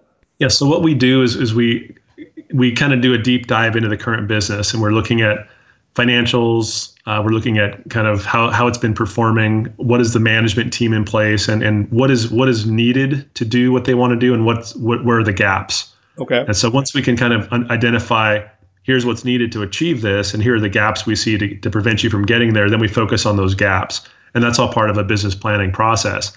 So if the goal is to scale it up, you know, one of the biggest uh, issues is funding, and yeah. one of the other biggest issues is is finding doctors and locations. And so those are usually two of the bigger challenges we have to help them solve. We have a couple dozen private equity firms that we work with for funding as well as banks. So in the beginning, you want to use banks, you know, debt financing as much as possible and take that as far as you can. Yeah. Obviously hold on to your equity. Yep. And then when banks will no longer lend, then we can typically bring in private equity and really pour gas on it. And at that point, usually there's there's some processes in place um, there's some management in place, and so when you bring in the private equity, normally those things are, are at least somewhat in place, and then we can really run fast. But you've got to build processes. You've got to have a really kind of a, a franchise mindset. Like we got to systemize things. We got to process. We got to measure KPIs. So you're using practice analytics or dental intel or practice by numbers. There's all kinds of these business softwares out there that we would implement. Yeah. So we can do dashboard reporting mm-hmm. on all the KPIs. So there's a lot of stuff like that that we would have to implement and, and measure to understand where they're at and then figure out where they want to go and, and fill in those gaps. Got it. Um, and um, I don't know if it's related or not, but uh, do you like any specific uh, uh, practice analysis, uh, uh, the numbers? Um, we tend to use Practice Analytics. Um, it's one of the companies I feature in the book. The reason is Jeremy uh, Dixon. He was one of the kind of co-developers of that early on. Okay. So he knows it really well. I know it really well. Yeah. Um, so we tend to like that one. But you know, Dental Intel is the biggest one out there. It's the most popular. Yeah. Uh, it's maybe not, in my opinion, maybe the best focus for DSOs. okay. Um, there are others. Practice by Numbers is another one that's pretty cool. Yeah. Um, and th- there are some others, but and we we don't really care that much. We just want them to be using it. That's the main thing. Got it. So it doesn't. So you're not really looking at specific uh, report, etc., from uh, one of these uh, software like PracticeAnalytics.com, etc. But you're looking at uh, some specific reports which are available between all three. Uh, and Yeah, yeah. I mean, it's it's the it's the it's the big business metrics, right? You're looking at you know patient retention, new patient growth, hygiene recall rates, you know case acceptance, treatment planning. Yeah. A lot of the big operational metrics. That's what we're looking at in this stuff, and you can track it by by person, by location, by region, depending on your size. yeah, And so that really helps us identify what's happening. And there are other tools and systems out there that will bring in. sure. Um, compliance becomes a really big deal as you Yeah. scale. hmm So HIPAA and OSHA. So we have a, a HIPAA and OSHA company that that's they do thousands of practices, and they're in my opinion really good. And they're featured in the book Harris Biomedical. I feature them quite a bit. I'm actually Okay. on their board, so just full disclosure, I'm on their board. Good. But they've been uh, one of the leaders in HIPAA and OSHA for a long time. So we, we recommend them. They're in the book. Got So it. we just bring in different you know people based on what what they need. Okay. Um, uh, do you mind uh, spelling that out for me? Harris, H A R R I S, medical, Harris, yeah, H A R R I S, Biomedical. biomedical. Okay. Yeah, they're a HIPAA and OSHA company, dental exclusively. Got it. So, so that is building, and and how would that be a little different from building and building my own legacy? You know, uh, obviously you got to use the similar things, similar idea, but how would somebody going into a separate track, as you said, building a legacy? So one of the big differences between building to sell and building for legacy is is the speed at which you grow. So typically if people want to sell it, there's an urgency to to do it sooner than later because at some point these high multiples that people are paying are is going to come down. Um, there's a premium that's being paid for dental groups right now, and it's the multiples won't last. At some point, they will come down quite Sure. a bit. Yeah. And so if you're planning to sell, then obviously you want to sell in that window. So sooner the better. You need to get on it. Um, most of the people that we talk with in our space, the investment bankers and private equity guys that we work with, Yeah. most people are kind of projecting about five more years in the dental space for these high multiples, and it'll probably start coming down around that time. But nobody has a crystal ball. Nobody knows. Sure. But if we look at what happened in the medical industry, went through a very same, very similar process. You know, medical practices traded historically for about three times EBITDA, and then there was this rapid consolidation in medical, and then they were trading eight, nine, ten times EBITDA for these groups, and then within 12 months, it crashed from nine back down to three. And so, and that took maybe 10, 15 years, something like that, to accomplish that consolidation. And dentistry is going pretty quick. Okay.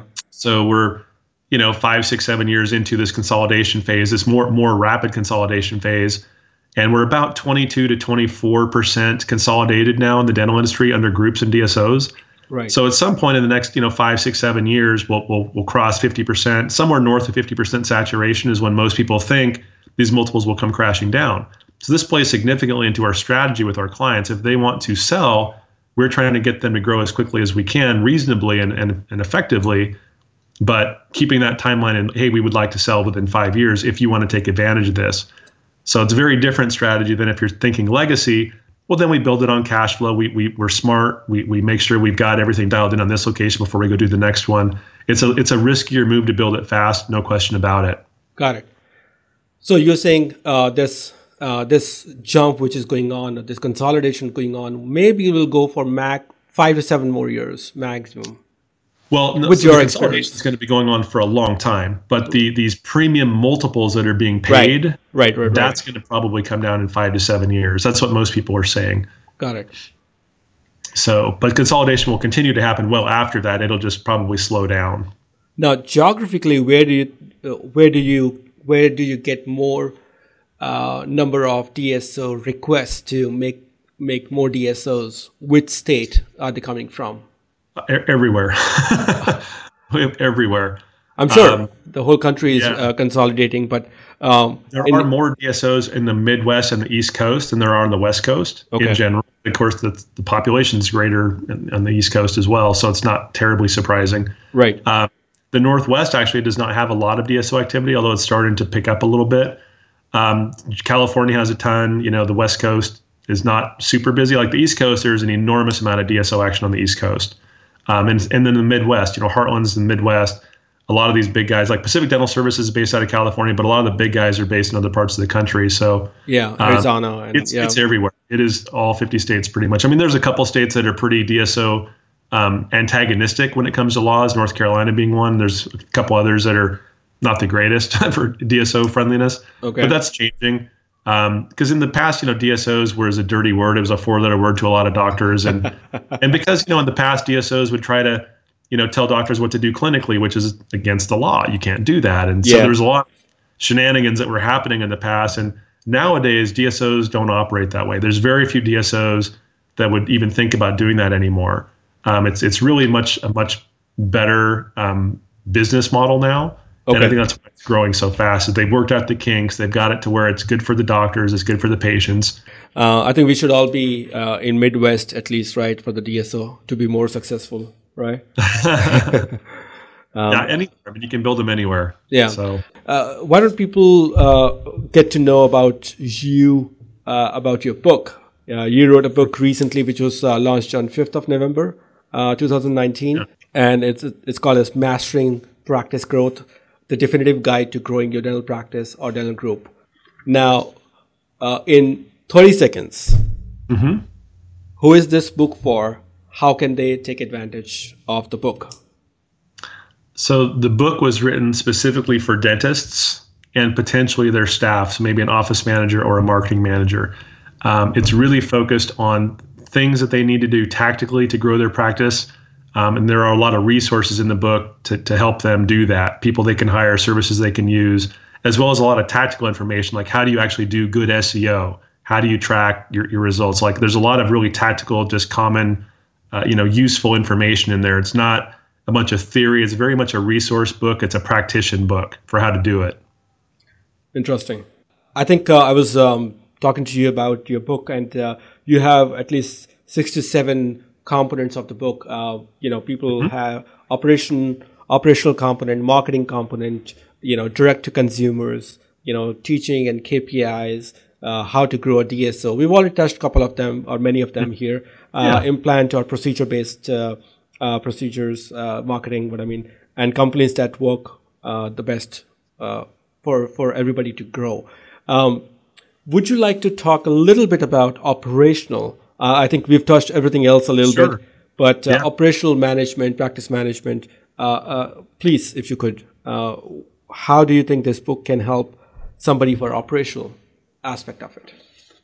Yeah. So the the first section of the book is is operational on purpose because, and I have a little sub headline in the first chapter says you cannot scale chaos, and so. If, if you don't have your operations dialed in, you should not be thinking about spending a bunch of money on marketing. You definitely shouldn't be thinking about adding locations. So really it's it's first about about getting your operations in order. And one of the things you know when we talk about growth I, I talk in the book about there's three steps to generating a new patient. You mm-hmm. know there is there's generating the lead which is step one. There's converting the lead into an appointment which is step two. And then there is converting the appointment into sold dentistry or case acceptance which is step three Yeah. and so marketing uh, really speaks to step one steps two and three really are about operations Yeah. and so this is why it's important to have, you know, really solid processes in place for, you know, and m- most practices know do a morning huddle, review your plan for the day, fill the schedule. Like a lot of the stuff isn't rocket science, but it's it's an amazing how much variation I see across the country. I've probably been in well, certainly hundreds of practices, maybe maybe even a thousand practices in my career. Right. Uh, just been in a lot of practices, and so I see a huge variation in terms of how they operate um, and and what they do. So, you know, all the, all these little things matter. So when you walk into the waiting room, is it poorly lit and dirty? Is it is it clean and bright and vibrant? Okay. Um, how are you greeted? Do they greet you by name, or do they ask you what's your name? What time's your appointment? So, oh, you must be Ian. It's so great to see you. You know, it's little things like that. You know, how do Right. you present the treatment? Is it educational? Is it really with honestly their best interest at heart, or are you trying to sell them dentistry? You know, there's a million things in there. And honestly, the, the one of the biggest kind of secret sauces to growth, whether it's one practice or multiple, is culture. And so a lot of the first section of the book focuses on culture and getting that culture right. So it's being clear on your mission, vision, and values, um, having your team bought into that, and having the, the team share in the successes. So you define here's what success looks like for us, and here's what it's going to mean when we when we get there, or, or as we achieve milestones along the way. So being generous, you know, sharing with your team, uh, but giving them that feedback because people need to know and they want to know if they're doing a good idea, a good job. I mean, so what is you know every every single person in the practice should have three to five key performance indicators that are their metrics and their goals. So your your assistant, your front office person, your hygienist, your doctors, associates, whoever, everybody should have three to five KPIs that make sense that are all geared towards um, what success in the practice looks like. So if it's you know patient retention, if it's revenue growth, if it's you know holes in the schedule, I mean there's a lot of things you can look at to determine is somebody doing a good job or not. Um, I tend to look at you know you can do you can do patient satisfaction surveys, which I think is can be pretty telling. And so and obviously retention's a big thing because marketing is great, but if they don't come back, you're spinning your wheels and going nowhere. So that's why again I say you got to get that culture right. You got to get your staff bought in and invest in staff training is a huge piece of that. You know, a lot of times um, doctors don't, in my opinion, invest enough in staff and training the hygienist, training the person answering the phone. My gosh, that's one of the most important jobs and it's typically one of the lowest paid people in the office but that's the gatekeeper for your practice i mean if they do a great job you could have a full schedule. If they do a lousy job you could be really hurting for money. And so doctors i think a lot of times look at that person answering the phone as oh they're kind of a, on the lower end of the totem pole. And maybe they are pay wise but man they need to be treated very importantly and trained because that's one of those kind of make or break positions in a practice. You know hygienist being good friendly bedside manner all that and, and you know recalling for your hygiene appointments that's that's super important obviously because that's the kind of the bread and butter that, that feeds the business um, there's just a lot of those kind of operational metrics that are really important but if i had to boil it down to one thing i would say the thing that's most important is culture okay got it um, so uh, you also touched about staff training um, how i think i have this question asked to pretty much everybody and i'm going to ask you too because i don't get bored for this question. How do you train staff? I mean, uh, there is only so much time the dentist uh, has mm-hmm. to go ahead and keep training it. Uh, that's one. Uh, so once you train, the other problem comes in: how do you retain the same staff? Right. Right. Uh, right. So that's another uh, another problem. I believe everybody, every new dentist or new office or new DSO faces very, very regularly. Uh, what are your thoughts on that for the staff training and retaining? So I, I, think when it comes to training, you know, it's important to to bring in people who understand. And there's all kinds of trainers. I mean, there's tons and tons of consultants in this industry, hygiene consultants, you know, clinical consultants, practice management consultants, and there's lots of good ones out there. Um, but the, I think if you can find somebody who's who's good, reputable, ask around for referrals. I, I, have plenty of references I can provide people if they want if they want my opinion. But yeah, um, once you provide that training, then I think it's important to again define those three to five key performance metrics. Like these are the how we're going to kind of quote unquote measure your job performance. Okay, and then you got to review that with them on a regular basis, and they've got to have access to that information, which is nice about like a practice analytics or or these types of softwares Everybody can get a login. Everybody can view their metrics.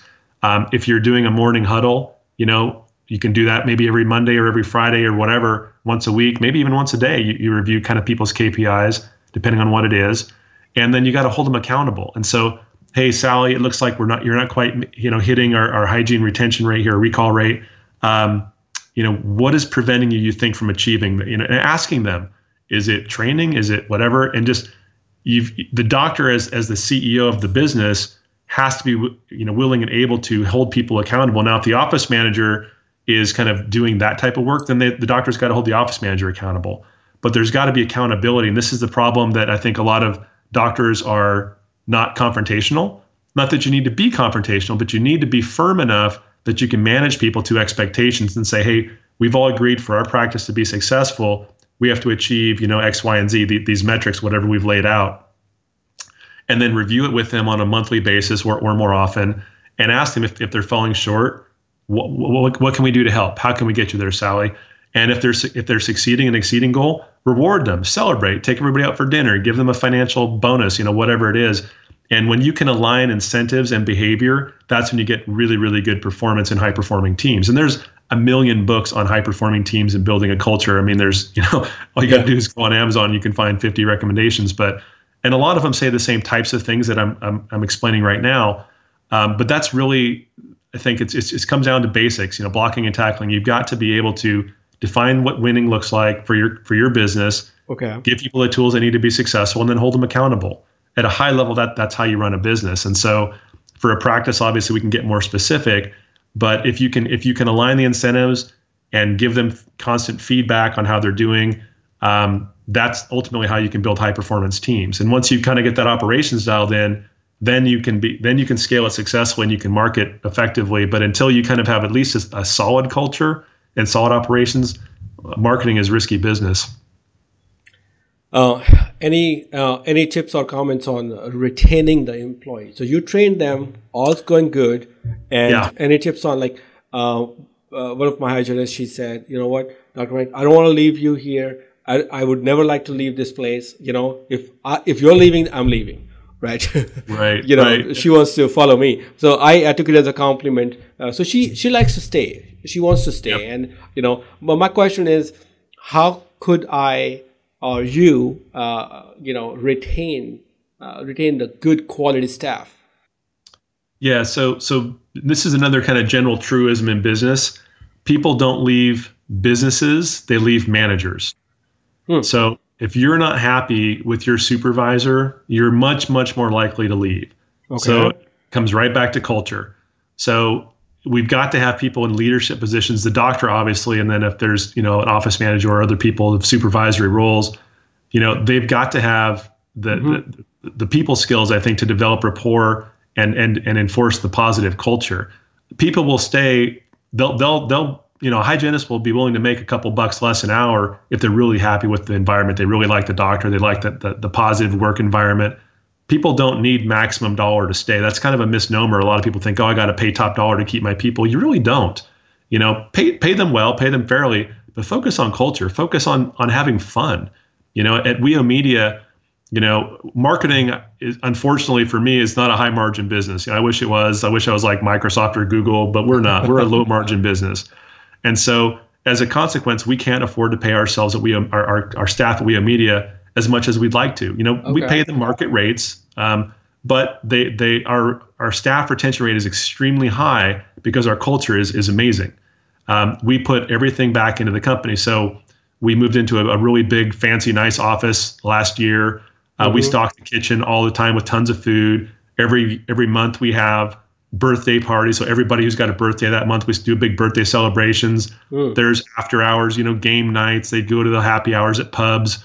Um, we do. We have massage. So we have a masseuse who comes in every week. Once every Thursday is massage day, and so everybody in the office can sign up for 15 minute chair massages, and, and we pay for all of that. We have benefits, retirement programs, bonuses. I mean, we we are putting as much money back into the staff as we possibly can because we know that's our secret weapon, our okay. team culture. And so people could they leave WEO Media and make more money down the street? Yeah, probably, but they don't because they really love working there.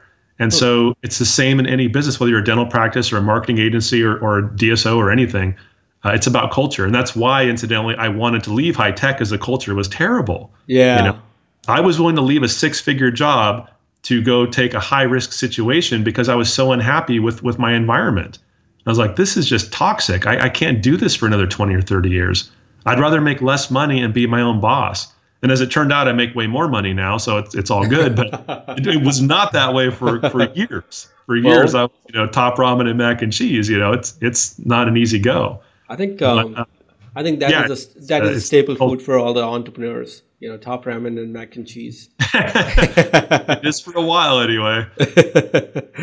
so, uh, got it. So basically, uh, we need to keep them happy, not only in terms of money, you know, which should be fair amount, but uh, you know, flexibility. You know, making them feel important. uh, you know, there's a there should be a human connection. You know, enjoying parties and whatnot.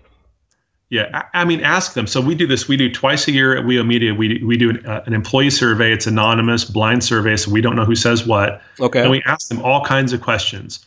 You know, what do you like? What do you not like? What do you wish we did? What benefits would you like us to add? And of course, we can't make everybody happy and do everything everybody wants. Sure. But we take a pulse, and then you know, like for us, one of the biggest things that people love is we let them work from home three days a week. So Monday, Wednesday, Friday, everybody works from home. There's almost Cool. nobody in the office. It's a ghost town Monday, Wednesday, Friday. I should Right. work with you. I should work with you. You know what? Now in dentistry, I understand you can't do that, right? People have to be there physically, so that's not an option for a dentist. Right. But again, it's, it's surveying your, your team and what's important to them. What would they really love it if you could offer them, if you could do? And it doesn't have to, man, that doesn't cost us any money. It actually probably improves our productivity because they're not stuck in traffic. Because we live in Portland, Oregon, traffic sucks. You know, I mean, it's it's not like Los Angeles or New York City. I mean, Chicago. I mean, there's bigger cities that have worse traffic. I get it, Bay Area. You know, but it's, if if you got to drive an hour or more to get to your job, that's not fun. That is right? not I don't fun care where all. you live.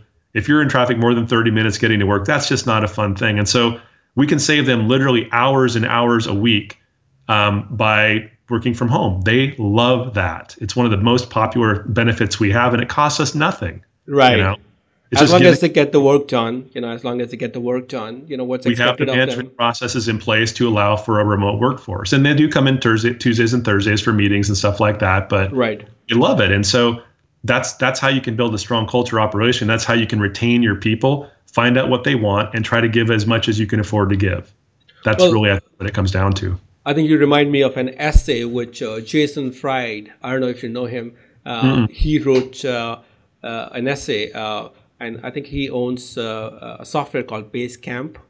oh you basecamps yeah we use basecamp Yeah, we yeah. used to yeah it's I was going to say. So he's the, uh, I think he's the one who started Basecamp. So Jason Fried, if I remember his name and uh, correctly, but he said he started with you know just giving more liberties to his his staff, uh, Yeah, his employees, and I said we'll see where it goes. We'll see how it goes, Yeah. right? And then uh, nobody took advantage of it. You know, they were all you know to the mark. They're working out. Uh, you're doing the work in the six, you know, uh, the way it should be done. And I was impressed. I mean, I was impressed. And this is an old essay I'm talking about. Maybe I'll I'll search it and Yeah. uh, you know put it on uh, for everybody to read about it. But I love Jason Fried and his essays and his books and whatnot. Uh, really, really great guy. it's like a zappos have you read the book by the guy who Yes. started zappos oh right yeah, uh, beautiful. I think I had the Audible for that. I loved it. I just like I uh, I got emotional. It had this friendly moments when Yeah. you know when he He's a rock star, man. I just I love people that think outside the box and build amazing cultures. It's just so cool to read about. delivering so- happiness. Yeah, delivering Delivering happiness. happiness. That's it. Uh, Great beautiful, book. beautiful book. So uh, great. Um, I think we'll get back to books in a minute, uh, but uh, before we wrap up about your book, uh, Lou Shuman uh, wrote the foreword uh, for the book. yeah He he's such a big guy to track, uh, you know. But how do you know him, and how did you convince him to write something for you? I want to learn that from you, right? I've, I've been uh, I've been friends with Lou for, for quite a quite a number of years. Um, he has consulted for WEO Media as an executive consultant. He's been an advisor for us, and this is another tip for entrepreneurs: is you know find people who have a lot of knowledge they can share with you, and, and find mentors. You know, good mentors, and that's one of the reasons I've been successful in my career. Is I've I've found good mentors, and I've I've I'm constantly like you. I'm curious. I ask a lot of questions, you know, and and Lou's one of those people that I've just got to know, developed a nice relationship with him over the years, and and he actually asked me, he's like, hey, I I need to write the foreword to your book, you know, um, so. And I was like, yeah, I would be honored, you know, because he's he's a he's a titan in the industry. He's a big guy, you know. So, um, yeah, so he's a great, great, great guy. I, he's considered a very good friend, and um, I'm very lucky that he wrote that foreword. I appreciate it. Thank you. Thank you for opening that up. Uh, you know, uh, people don't share uh, what you're sharing right now. Uh, now, talking about mentors, I hear this all the time, Yeah. right? I mean, tell me, you know, how could you, uh, you know, reach out to the mentors? How could you uh, find someone who could teach you uh, to be at the next level? Uh, what is your process? Did you plainly get lucky, or or did you have a You know- way to? you know what I find with with with mentors is it, this is going to sound corny, but just just ask. You know, a, a lot of times people are afraid to approach you know people that they kind of look up to or that have a lot of influence, or whatever. And yeah, you may not get through to them; they may say no. But if you ask, you know, I mean, I've I've had a lot of people over the years ask me, you know, for advice and, and mentorship. There's a few people not in the dental industry, um, just you know, younger people who heard about me and Sure. and um, that I that I just mentor for free on the side, and they'll call me up every few months and say, "Hey, I got a question." They're building their businesses, and Yeah. I love it, man. I I'm super busy. I work a ton of hours, and it would be very easy for me to say I don't have time for that. Yeah. But I look at it as like, hey, man, I'm giving back. You know, I, I love what I do. I love that I've been fortunate to be successful, and so um, when when when people ask my advice, I love to share it, and I think a lot of people are like that. yeah. You know, Lou Shuman again, he's an extremely busy man. Yeah. Um, he has a ton of knowledge, yeah. but you know, I was I was fortunate to develop a relationship with him, and he's been a great friend, and uh, you know, and I've mentored him on, on a lot of areas too. You know, we actually mentor each other in different things, so it's it's been a good relationship. But I think honestly, it's just ask. You know, find somebody you think you resonate with, and just ask. Great. You know, you yeah. don't need a ton of mentors, a couple a couple good ones, and you're you're in good shape. You know, You're in good shape. Yep. Right. Yeah, I think uh, as long as um, as long as we give it a try, what the worst could happen, right? They, they Yeah. either not, not gonna reply or they're gonna say no. Either way, Right. I think um, you got that Well, answer. like, you know, it's like asking out your significant other. I mean, I, you know, uh, my wife and I, you know, people always ask, "How did you meet?" the true, the true story is, I had seen her in the gym for years and thought, "Wow, that's a really attractive woman." yeah. And I think one day I just got the the the you know gumption to I'm gonna go ask her. I just cold turkey just went up and started talking to her and found some things we had in common and asked her out for coffee and you know now we're married and have kids and all that. But if I didn't take a shot, you know, I wouldn't I wouldn't have my wife and my kids, you know, or it may have a different outcome. But Sure. you, you just have to you have to ask. You have to be willing to take a risk. And she could have easily shot me down. Said, "No, nah, I'm not interested, buddy." Or maybe she would have been dating somebody, and I, you know, hey, I got lucky, right? But uh, you just got to ask sometimes, and just, you know, you never know where, where things will go. Well, that's another reason we all should go to the gym now. for me, I can't say that I, you know, a, a matchmaker, but it worked for me. It worked for you. All right. Um, uh, any other advice for people who are looking for uh, a mentorship? Uh, you know, uh, and and what questions should they ask themselves? What kind of mentor I should be looking for? See, I could be looking at right now, me being a dentist, um, I could be looking at a mentor in, uh, uh, you know, in clinical dentistry, you know, who could teach me a little more complicated implants, for example. Yeah. Or, or I could go into the business aspect. Uh, I can talk to you, for example, or uh, Lou or uh, Jeremy Dixon.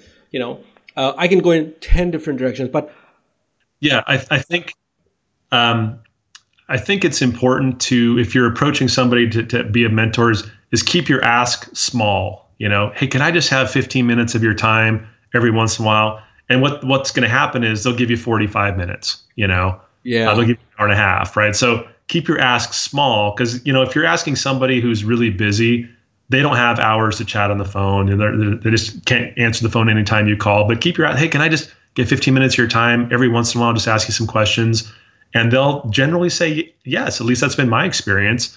Um, to keep your ask small and just and just kind of enter it with the humility. Don't kiss their butt and you know butter them up or anything. Just say, hey, I really respect what you've done. Uh, I, I'm I'm impressed by your career. You know, whatever you want to say that's true. Um, hmm and say, I would love to be able to just pick your brain and learn from you every once in a while. Could I just maybe have 15 minutes of your time and just keep it really small ask? And I think you're more likely to get, yeah, yeah, we could talk sometime, right? okay, Um, and if you hit it off and there's a rapport, they're likely to talk to you more often and, and longer. So, yeah. yeah, that'd be my two cents anyway. No, no. Uh, every, uh, that's the reason we are talking to you because you've been successful in your own ways. Uh, uh, so many people are just following you, reaching reaching out to you to be a mentor. Uh, there is a reason, you know. Uh, so uh, every cent count, by the way. Um, two more questions regarding your book. Um, what is the topic that you're most proud of in the book among all the six or seven topics? Uh, which you've done? Oh, that's a that's an interesting question. I, I don't know. Um, I mean, each section each section kind of stands alone as as a I think a useful chunk of information. Sure. Um, yeah, I don't know. That, that's that's a good question. I don't know that the one stands out more. I mean, I know the most about the marketing section, so um, mm-hmm. that that makes sense that I, I, probably would say that. But you know, I, I, I interviewed people for the book, like in the DSO section. I quote Jeremy Dixon yeah. in the DSO section of the book. He knows a lot more about that than I do, and I've, he's mentored me in the DSO world. Sure. Um, I spoke with consultants at Fortune Management for the operations because they're much better at practice consulting than I am. I'm not a practice consultant. I've learned a lot. I know a lot, but I'm I'm mm-hmm. I'm not nearly as good as a good practice consultant. So you know, I, I learned a lot from the people, and I think part of the cool part of re- reading or writing the book was um, just the learning process. I think you know, it's it's like when you do when you write something down, it forces you to clarify and really get your thoughts down and clear. Right. And right. So I don't know if there's a section that stands out, but I, I just I, I think I'm I'm happy with the final product. But I, you know, as soon as I publish it, I'm like, man, I thought of six other things I wish I would have put in the book. So what I'm planning to do now is is I think every summer I'm going to come out with an updated edition of the book before the ADA, and then kind of launch it at the ADA every year. Good. Um, because I've already got a list of seven things I want to add to the book, uh, and it's only been out for a, a month. so I believe you. I believe you. Yeah. Um, um, what is the uh, next question? Is what is most underestimated question in the sense what people don't ask you when about which you already know a lot, but they don't mm-hmm. even ask you. Um, I think you know, and some people do ask this sometimes, but it's it's and it's a wise question to always ask people. Is like, you know, you ask them, it's like, what questions should I be asking? Because you know, like sometimes yeah, people yeah, yeah. asking us that at WIA, like, okay, how much are your websites, and how about this and that, and like, what questions should I be asking you? And I always think that's a really smart thing to say and ask. Um, and then you know, you can you can say, well, here, here's some things you, you didn't ask that you probably ought to know, and so to me, that's probably a, a good question to ask people. Okay. Um, is you know what questions should I be asking you? Yeah. let them let them fill in the gaps. Right, right. It's like uh, just an open-ended question for an open-ended question. yeah, I think so. I mean, that's I, I, to me, I think that's a that's a good one. If I'm talking to somebody who knows a lot more than I do, right. I might ask him what I think I want to know, but I can ask him that, and then they're now they've got carte blanche to tell me whatever they want to teach me. You know. Sure. Great. Uh, I have some questions which are I'll call them Tim Ferriss inspired questions. Okay. Uh, uh, when you get up first in the morning, right? Uh, what mm-hmm. are your morning ritual and best practices? Um, well, if I'm home, I travel about half the time or more. But when I'm home, uh, I come down and uh, I always kind of see my kids and my wife and kind of start the day out with with talking to them and give them a little kiss, and that always gets the day started right for me. So um, that's certainly one of the little rituals I have every morning that I try to stick to. Great. Um, uh, any any specific habits like oh I like to drink that particular kind of coffee or uh, go to the gym or meditate anything on those lines? Um, yeah, I, am a distance runner, so I like to run a couple, two, three times a week. I lift weights a couple, two, three times a week. So I like to stay fit because I find being physically fit um, really helps your mental stamina and your and your just just your mental health in general. Right. Um, to work, you know, the hours and travel and to keep the schedule I keep, I, I find it's much, much easier to deal with if I, if I remain healthy and fit. So definitely, I think building a fitness routine um, and just trying to be healthy. You know, I, I lost 25 pounds last year just by watching what I eat, just eating less. I was not overweight, but I wanted to get more fit and trim. And so I think those, those types of things have really helped me. Okay, great the best purchase that you made between 100 to 300 dollars that impacted your life in a positive way hmm well recently i would say my my bose uh, noise canceling headphones they were a little over 300 but uh, I fly a lot, and it's man, it's nice to have that noise canceling headphone when you're on an airplane. sure, always helps. Always helps. Talking about books, we've been we've been talking about your book, but apart from your book, uh, what other books that you've read that has inspired you the most, that you love the most? Um, you know, some of the books that probably impacted me the most are books I read a while ago when I was kind mm-hmm. of getting started as an entrepreneur. Um, and some of these are classics. Probably everybody's heard a lot of these, but Um, mm-hmm. The E Myth by Michael Gerber. Yes. Uh, if people want to be an entrepreneur, that is absolutely must reading. You've got to read that book if you want to be an entrepreneur or even run a dental practice for that matter. Mm-hmm. Um, but that's a fantastic book, The E Myth by Michael Gerber. Um, I, I, I, was uh, really impressed with uh, Dale Carnegie, How to Win Friends and Influence People. Yes. That's just a seminal book on human relations that I think people just need to read. I read it in my early 20s, and it was really an eye opener for me. Um, not that I, I never had a problem really getting along with people, but it was just an eye opener for me about the in, how intentional you can be and strategic you can be about in, in, interacting with people and, and doing it and not to manipulate, but to be uh, aware of how you're you're treating people and aware of your intentions and and those types of things. And really, to me, this might sound weird, but I think that book helped make me a, a better person because I, I, was more aware of how I'm treating people and how I'm thinking about people. And am I trying to manipulate the situation to get what I want, or yeah. am I really just interested in this person? You know? Right. Right. Uh, so that was good. And then and then I would say more recently, there's a lot of books. I mean, I probably read over a hundred of those types of books in my sure. 20s, early 30s. Um, most recently, our whole company at WEO Media, we're going through the books from the Arbinger Institute. So um, leadership and self deception. I've actually got them right here. Um, Anatomy of Peace is another one, and um, the uh, out, Outward Mindset. So those three by um, Arbinger Institute are are really uh, really amazing books. So it's they're really powerful books in terms of how you look at people. It's it's kind of what I was just saying about Dale Carnegie's book, but this is a very very different type of book. Um, mm-hmm. It's it's told in a st- more of a story format. Okay. Yeah. Um, really easy reading, but super insightful, and you're just like, wow! It's just a lot of light bulb moments go on. You're like, whoa! um, it's pretty enlightening stuff. How do you uh, come into the book? Because I try to, you know, uh, tell my staff, you know what? Uh, why don't you go and read this book? It might open your mind to blah blah blah you know, mm-hmm. whatever the book w- was about, because, you know, I try to talk to my staff and figure out what's going on, you know, if I can help them in, you know, uh, in, in some ways, if, if I could. Uh, and then uh, once in a while, I've referred them books, you know, and even offered them my own Audible account. Go and use it, you know, you don't even have to buy it. Uh, but they don't do it. Now, yeah, uh, yeah. How are you going? To, how are you able to implement among 50 employees at WEO Media? You know to read these three books or whatever. Yeah no it's what's been interesting is um, so we we uh, i don't know a year two years ago maybe maybe it was last year i think we had a, a leadership consultant come in and kind of do a full day seminar workshop for everybody. And i thought it was pretty good. And the the a lot of our workforce is are in the millennial age group and they hated it just hated it. And i was like wow interesting.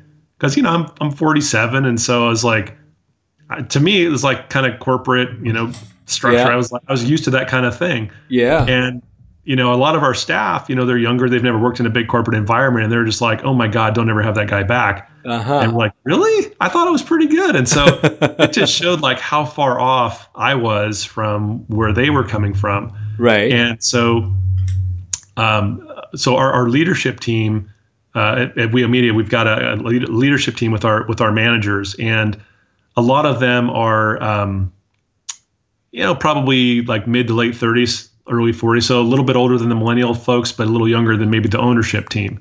Right. And they had a better pulse on it, and they said, look, you know, because we all the leadership team read um, these Arbinger books, and we're like, this is amazing stuff. And in fact, our director of business development at WEO, he's a certified trainer and consultant for Arbinger. He's been the, to their through their training. He's a, a faci- trained facilitator.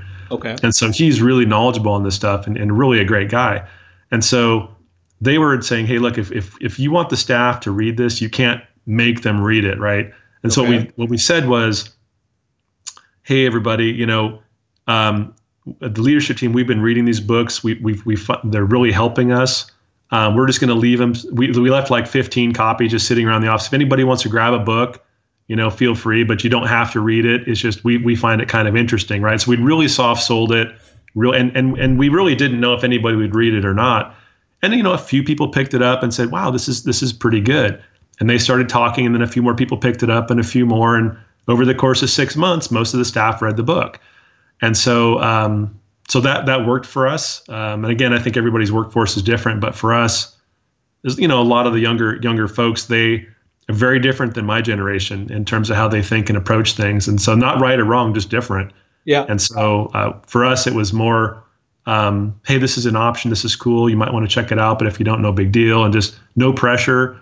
And that's that seemed to is like, okay, well, maybe we'll take a look at it, you know, and it's just it's it's a different world, man. When I was in my 20s and in the corporate world, we would have these these half day, full day training sessions and leadership and structures and processes and all this stuff and yeah, the IBM mentality, you know, the, Yeah. the GE mentality, the corporate leadership model, yeah. and man, that does not work with millennials. no, not at all.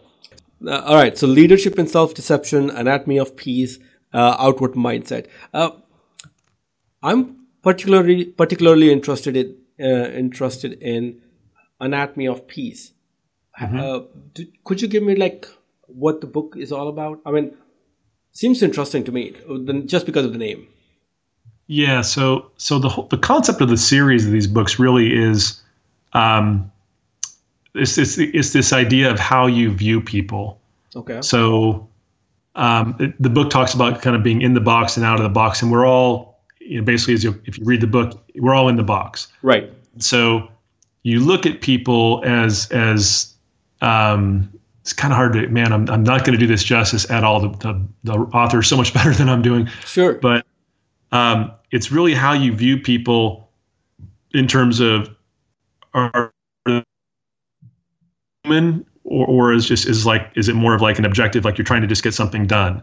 And and it's it's told in a so it's not like a traditional you know leadership book or business book. It's told as a story. Okay. it's just a storybook. But in the story there's a person kind of teaching these other empl- these other employees about this process but of course it's really teaching the reader about the process right. and it's it's really at, at a, boiling it down it's it's really about how you view and interact with people Okay. and when you can genuinely be concerned about them as a person it changes it totally changes the dynamic and so um, i mean at a, at a high level i guess that's the best way i can explain it it's um, No. without going into all the details of how what they talk about it's hard to summarize it but No, it's no. it's it's a, it's a good it's a good- they're good good books Sure. No, uh, I, wa- I was just curious, just for my personal sake, uh, because uh, Anatomy of Peace sounds like a great name. Uh, maybe I'll, I'll go in and uh, read about it. Um, uh, talking about that. Um, when you think of a person being successful, Mhm. what is your definition of such a successful person? Um, I, I think it really comes down to being true to to who you are, your beliefs. You know, um, whatever that may be. Everybody has you know their own beliefs, and and we all agree and disagree on certain areas. Um, I, I think you know to me, if it's do you know if, if you're lucky enough to to have an occupation that you enjoy you know do that with passion if, if you're a stay-at-home mom you know that's that's fantastic you know do that with passion um, I, I think if you can if you can find out what really makes you tick what really motivates you and inspires you and if you if you can do that to me that's success um, you know if, if you're a nursing home uh, you know nurse and and that's you love taking care of, of elderly people Sure. and good at that that's success for you right Right. um, you're a pastor at a church, you know, leading your congregation. That's success for you. I mean, everybody's different, kind of what their calling is and what they're what they're passionate about. I mean, uh, I'm you know I'm a in terms of my faith, you know, I'm a, I'm a Christian, and so mm-hmm. for me, success is is living my life in a way that that would be consistent with with what I believe.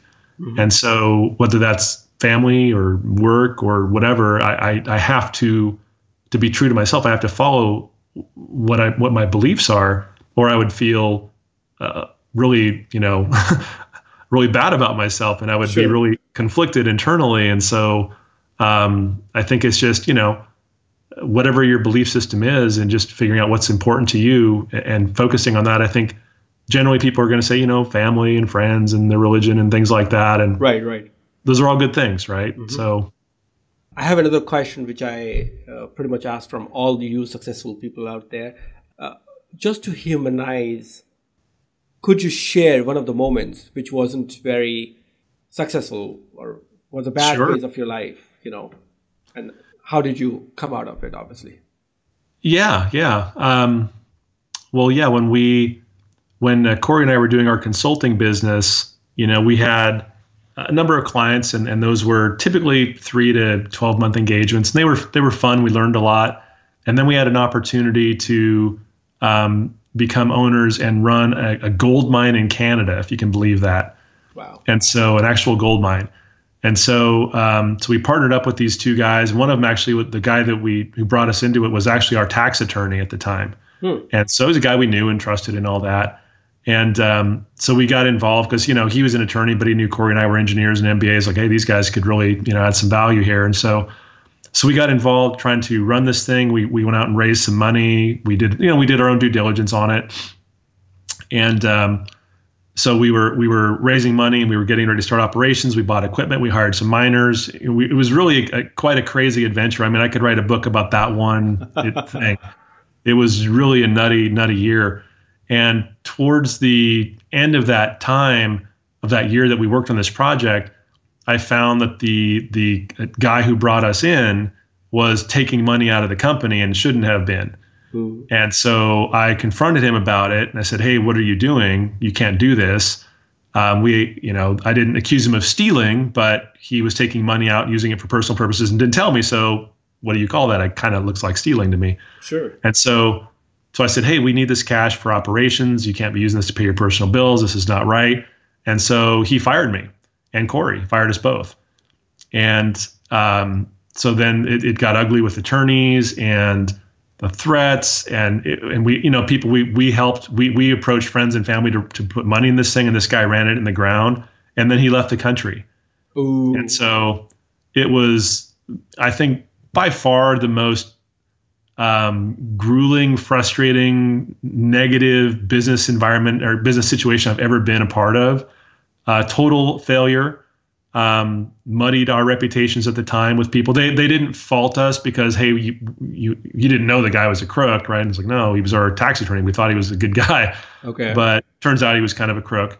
Um, so you know our reputation didn't take that bad of a hit, but it, it felt like you know we felt really horrible you know, we lost some of our own money, some of our friends and family lost their money, and uh, it was it was a uh, you know not a not a great start to an entrepreneurial career. This is only three years into my, my entrepreneurship, yeah, and so we're sitting there broke, failed business, you know, attorney fees. It was it was a nightmare.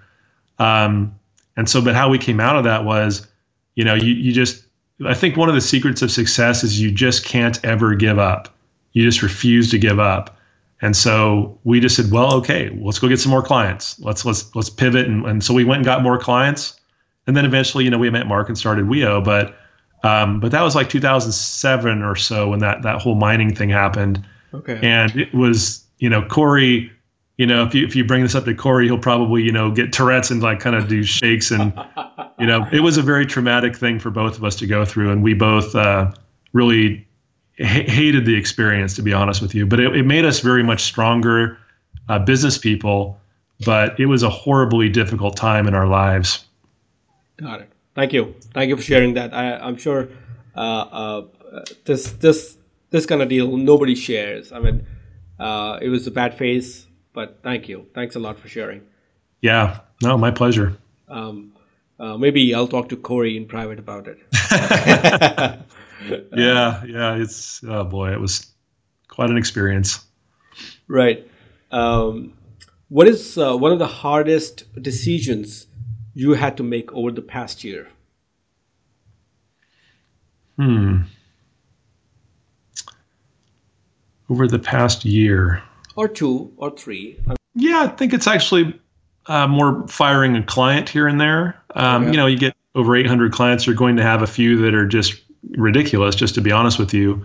Um, and they, you know, they, they'll abuse your staff, they'll cuss at your staff. And as soon as that happens, like, hey, you're done. We don't tolerate that at all. You cannot treat our people. Like, okay, how much money you're paying us? You cannot talk to me or my staff like that. Sure. And Corey are the same way. Like we all, we all stick up for our, our, our people. And um, I mean, if you want to have a good culture and you don't have their back, you don't have a good culture.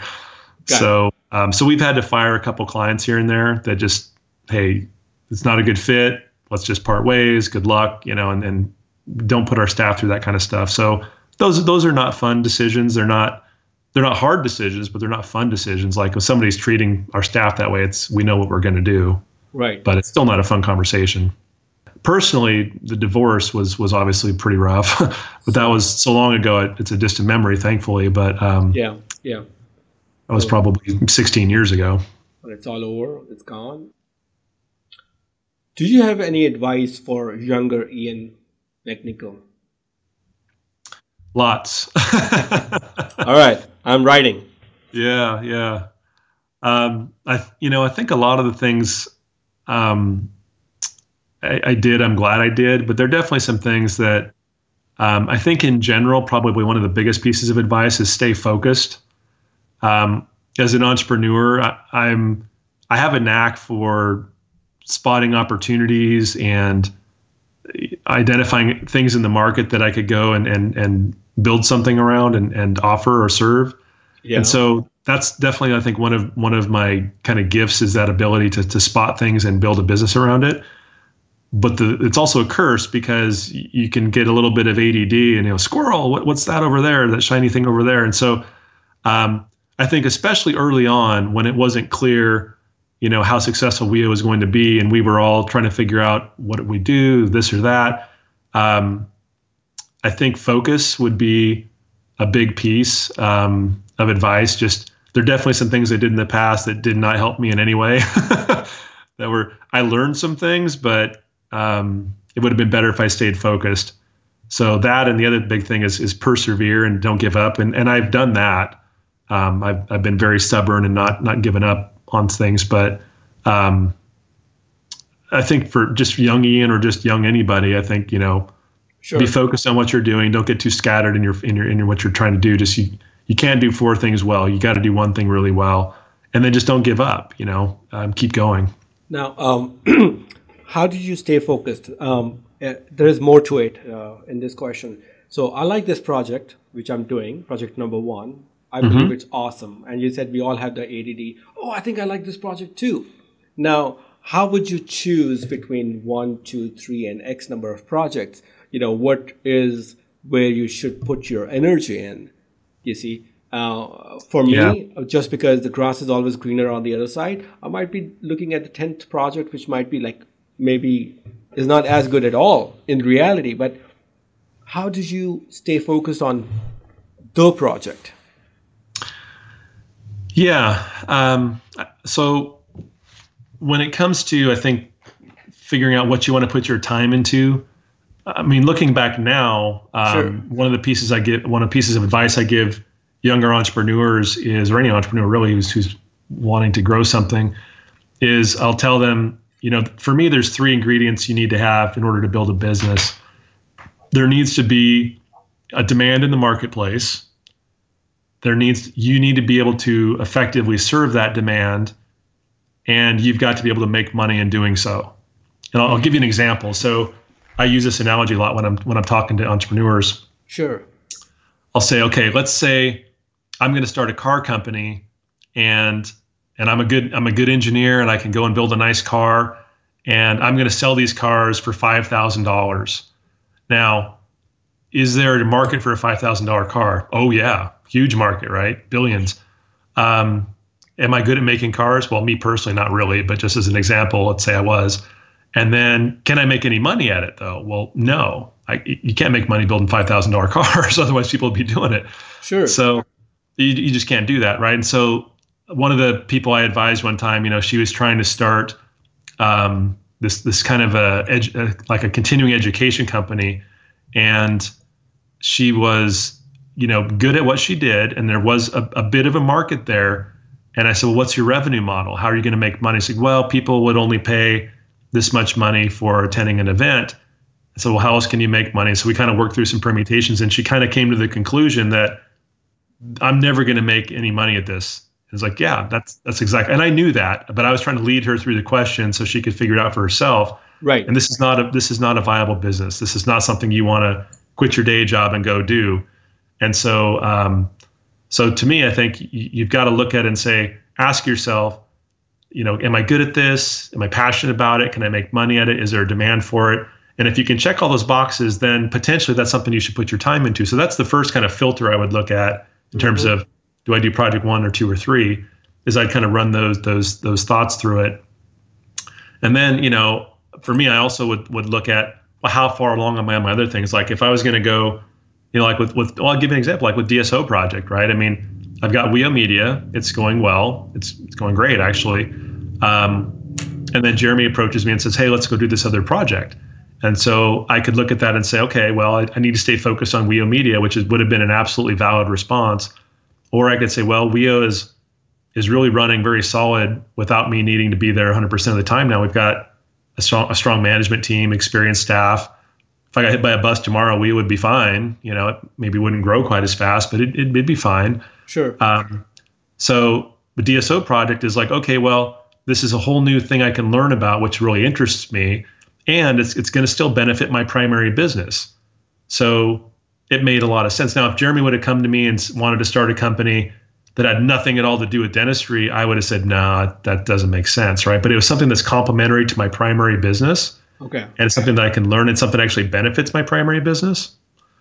It could it could make sense. So for me, I just kind of went through that process of, you know, does this make sense? Am I good at it? Can I make money at it? Is it interesting? All that kind of thing. And sure. Um, kind of made that decision. So, but I think when you're starting out from scratch, uh-huh. it's, it's more about your passion. Like I think if you're coming coming at it from like okay, you're starting with with uh, as a as a ground zero entrepreneur, you really got to do something that you're passionate about, and that you know that there's a demand for that you can make money. Like those three things. I think yes, you got to be good at it, but really more than that, you got to be passionate about it. You know, because if you're good at something but you have no passion, you're not going to give, you're not going to persevere. Yeah.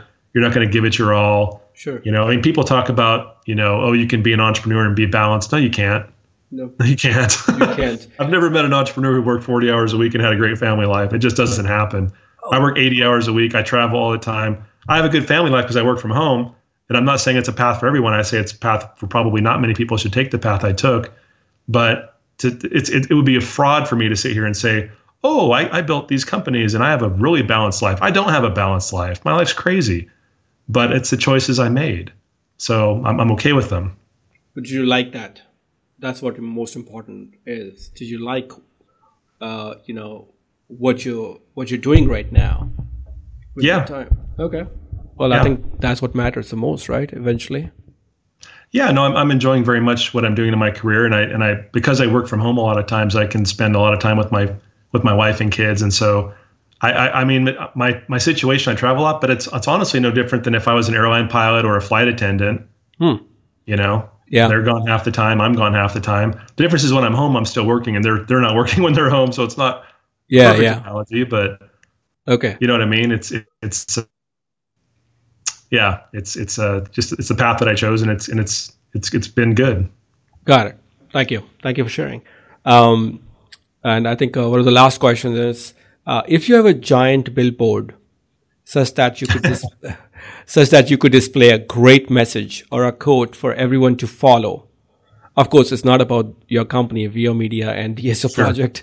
Uh, what uh, what would you like to tell people or the dental world, preferably generic uh, dental people? Um, I think if it was going to be one thing, you know, it, it's it's about culture. So I would just say focus on your people. Okay. You know, whether you're a dentist or you're building a dental business, um, focus on your people. You know, you train them, treat them right, build a good culture, give them what they want as much as you can, and uh, the rest of it takes care of themselves to a, to a large degree. You know, um, mm-hmm. that would probably be if, if I had a, a, little billboard. That'd probably be at least one of my top things I would probably offer people. Focus on your people. Great, thank you. Um, now, uh, before we wrap up, do you have any uh, any advice, any comments, anything for uh, for the audience out there?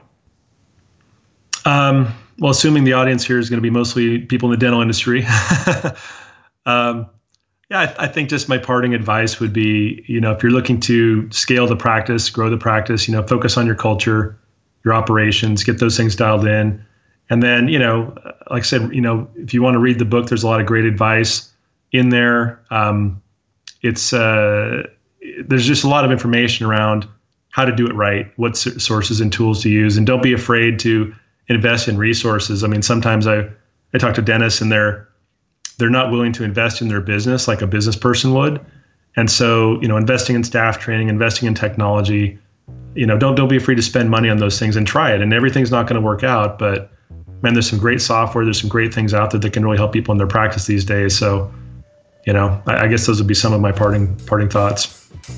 Thank you, thank you, thank you for all your time. Uh, yeah, no, it, it, was it was uh, fun. I, I enjoyed it. So thanks for giving me the opportunity to to join your podcast.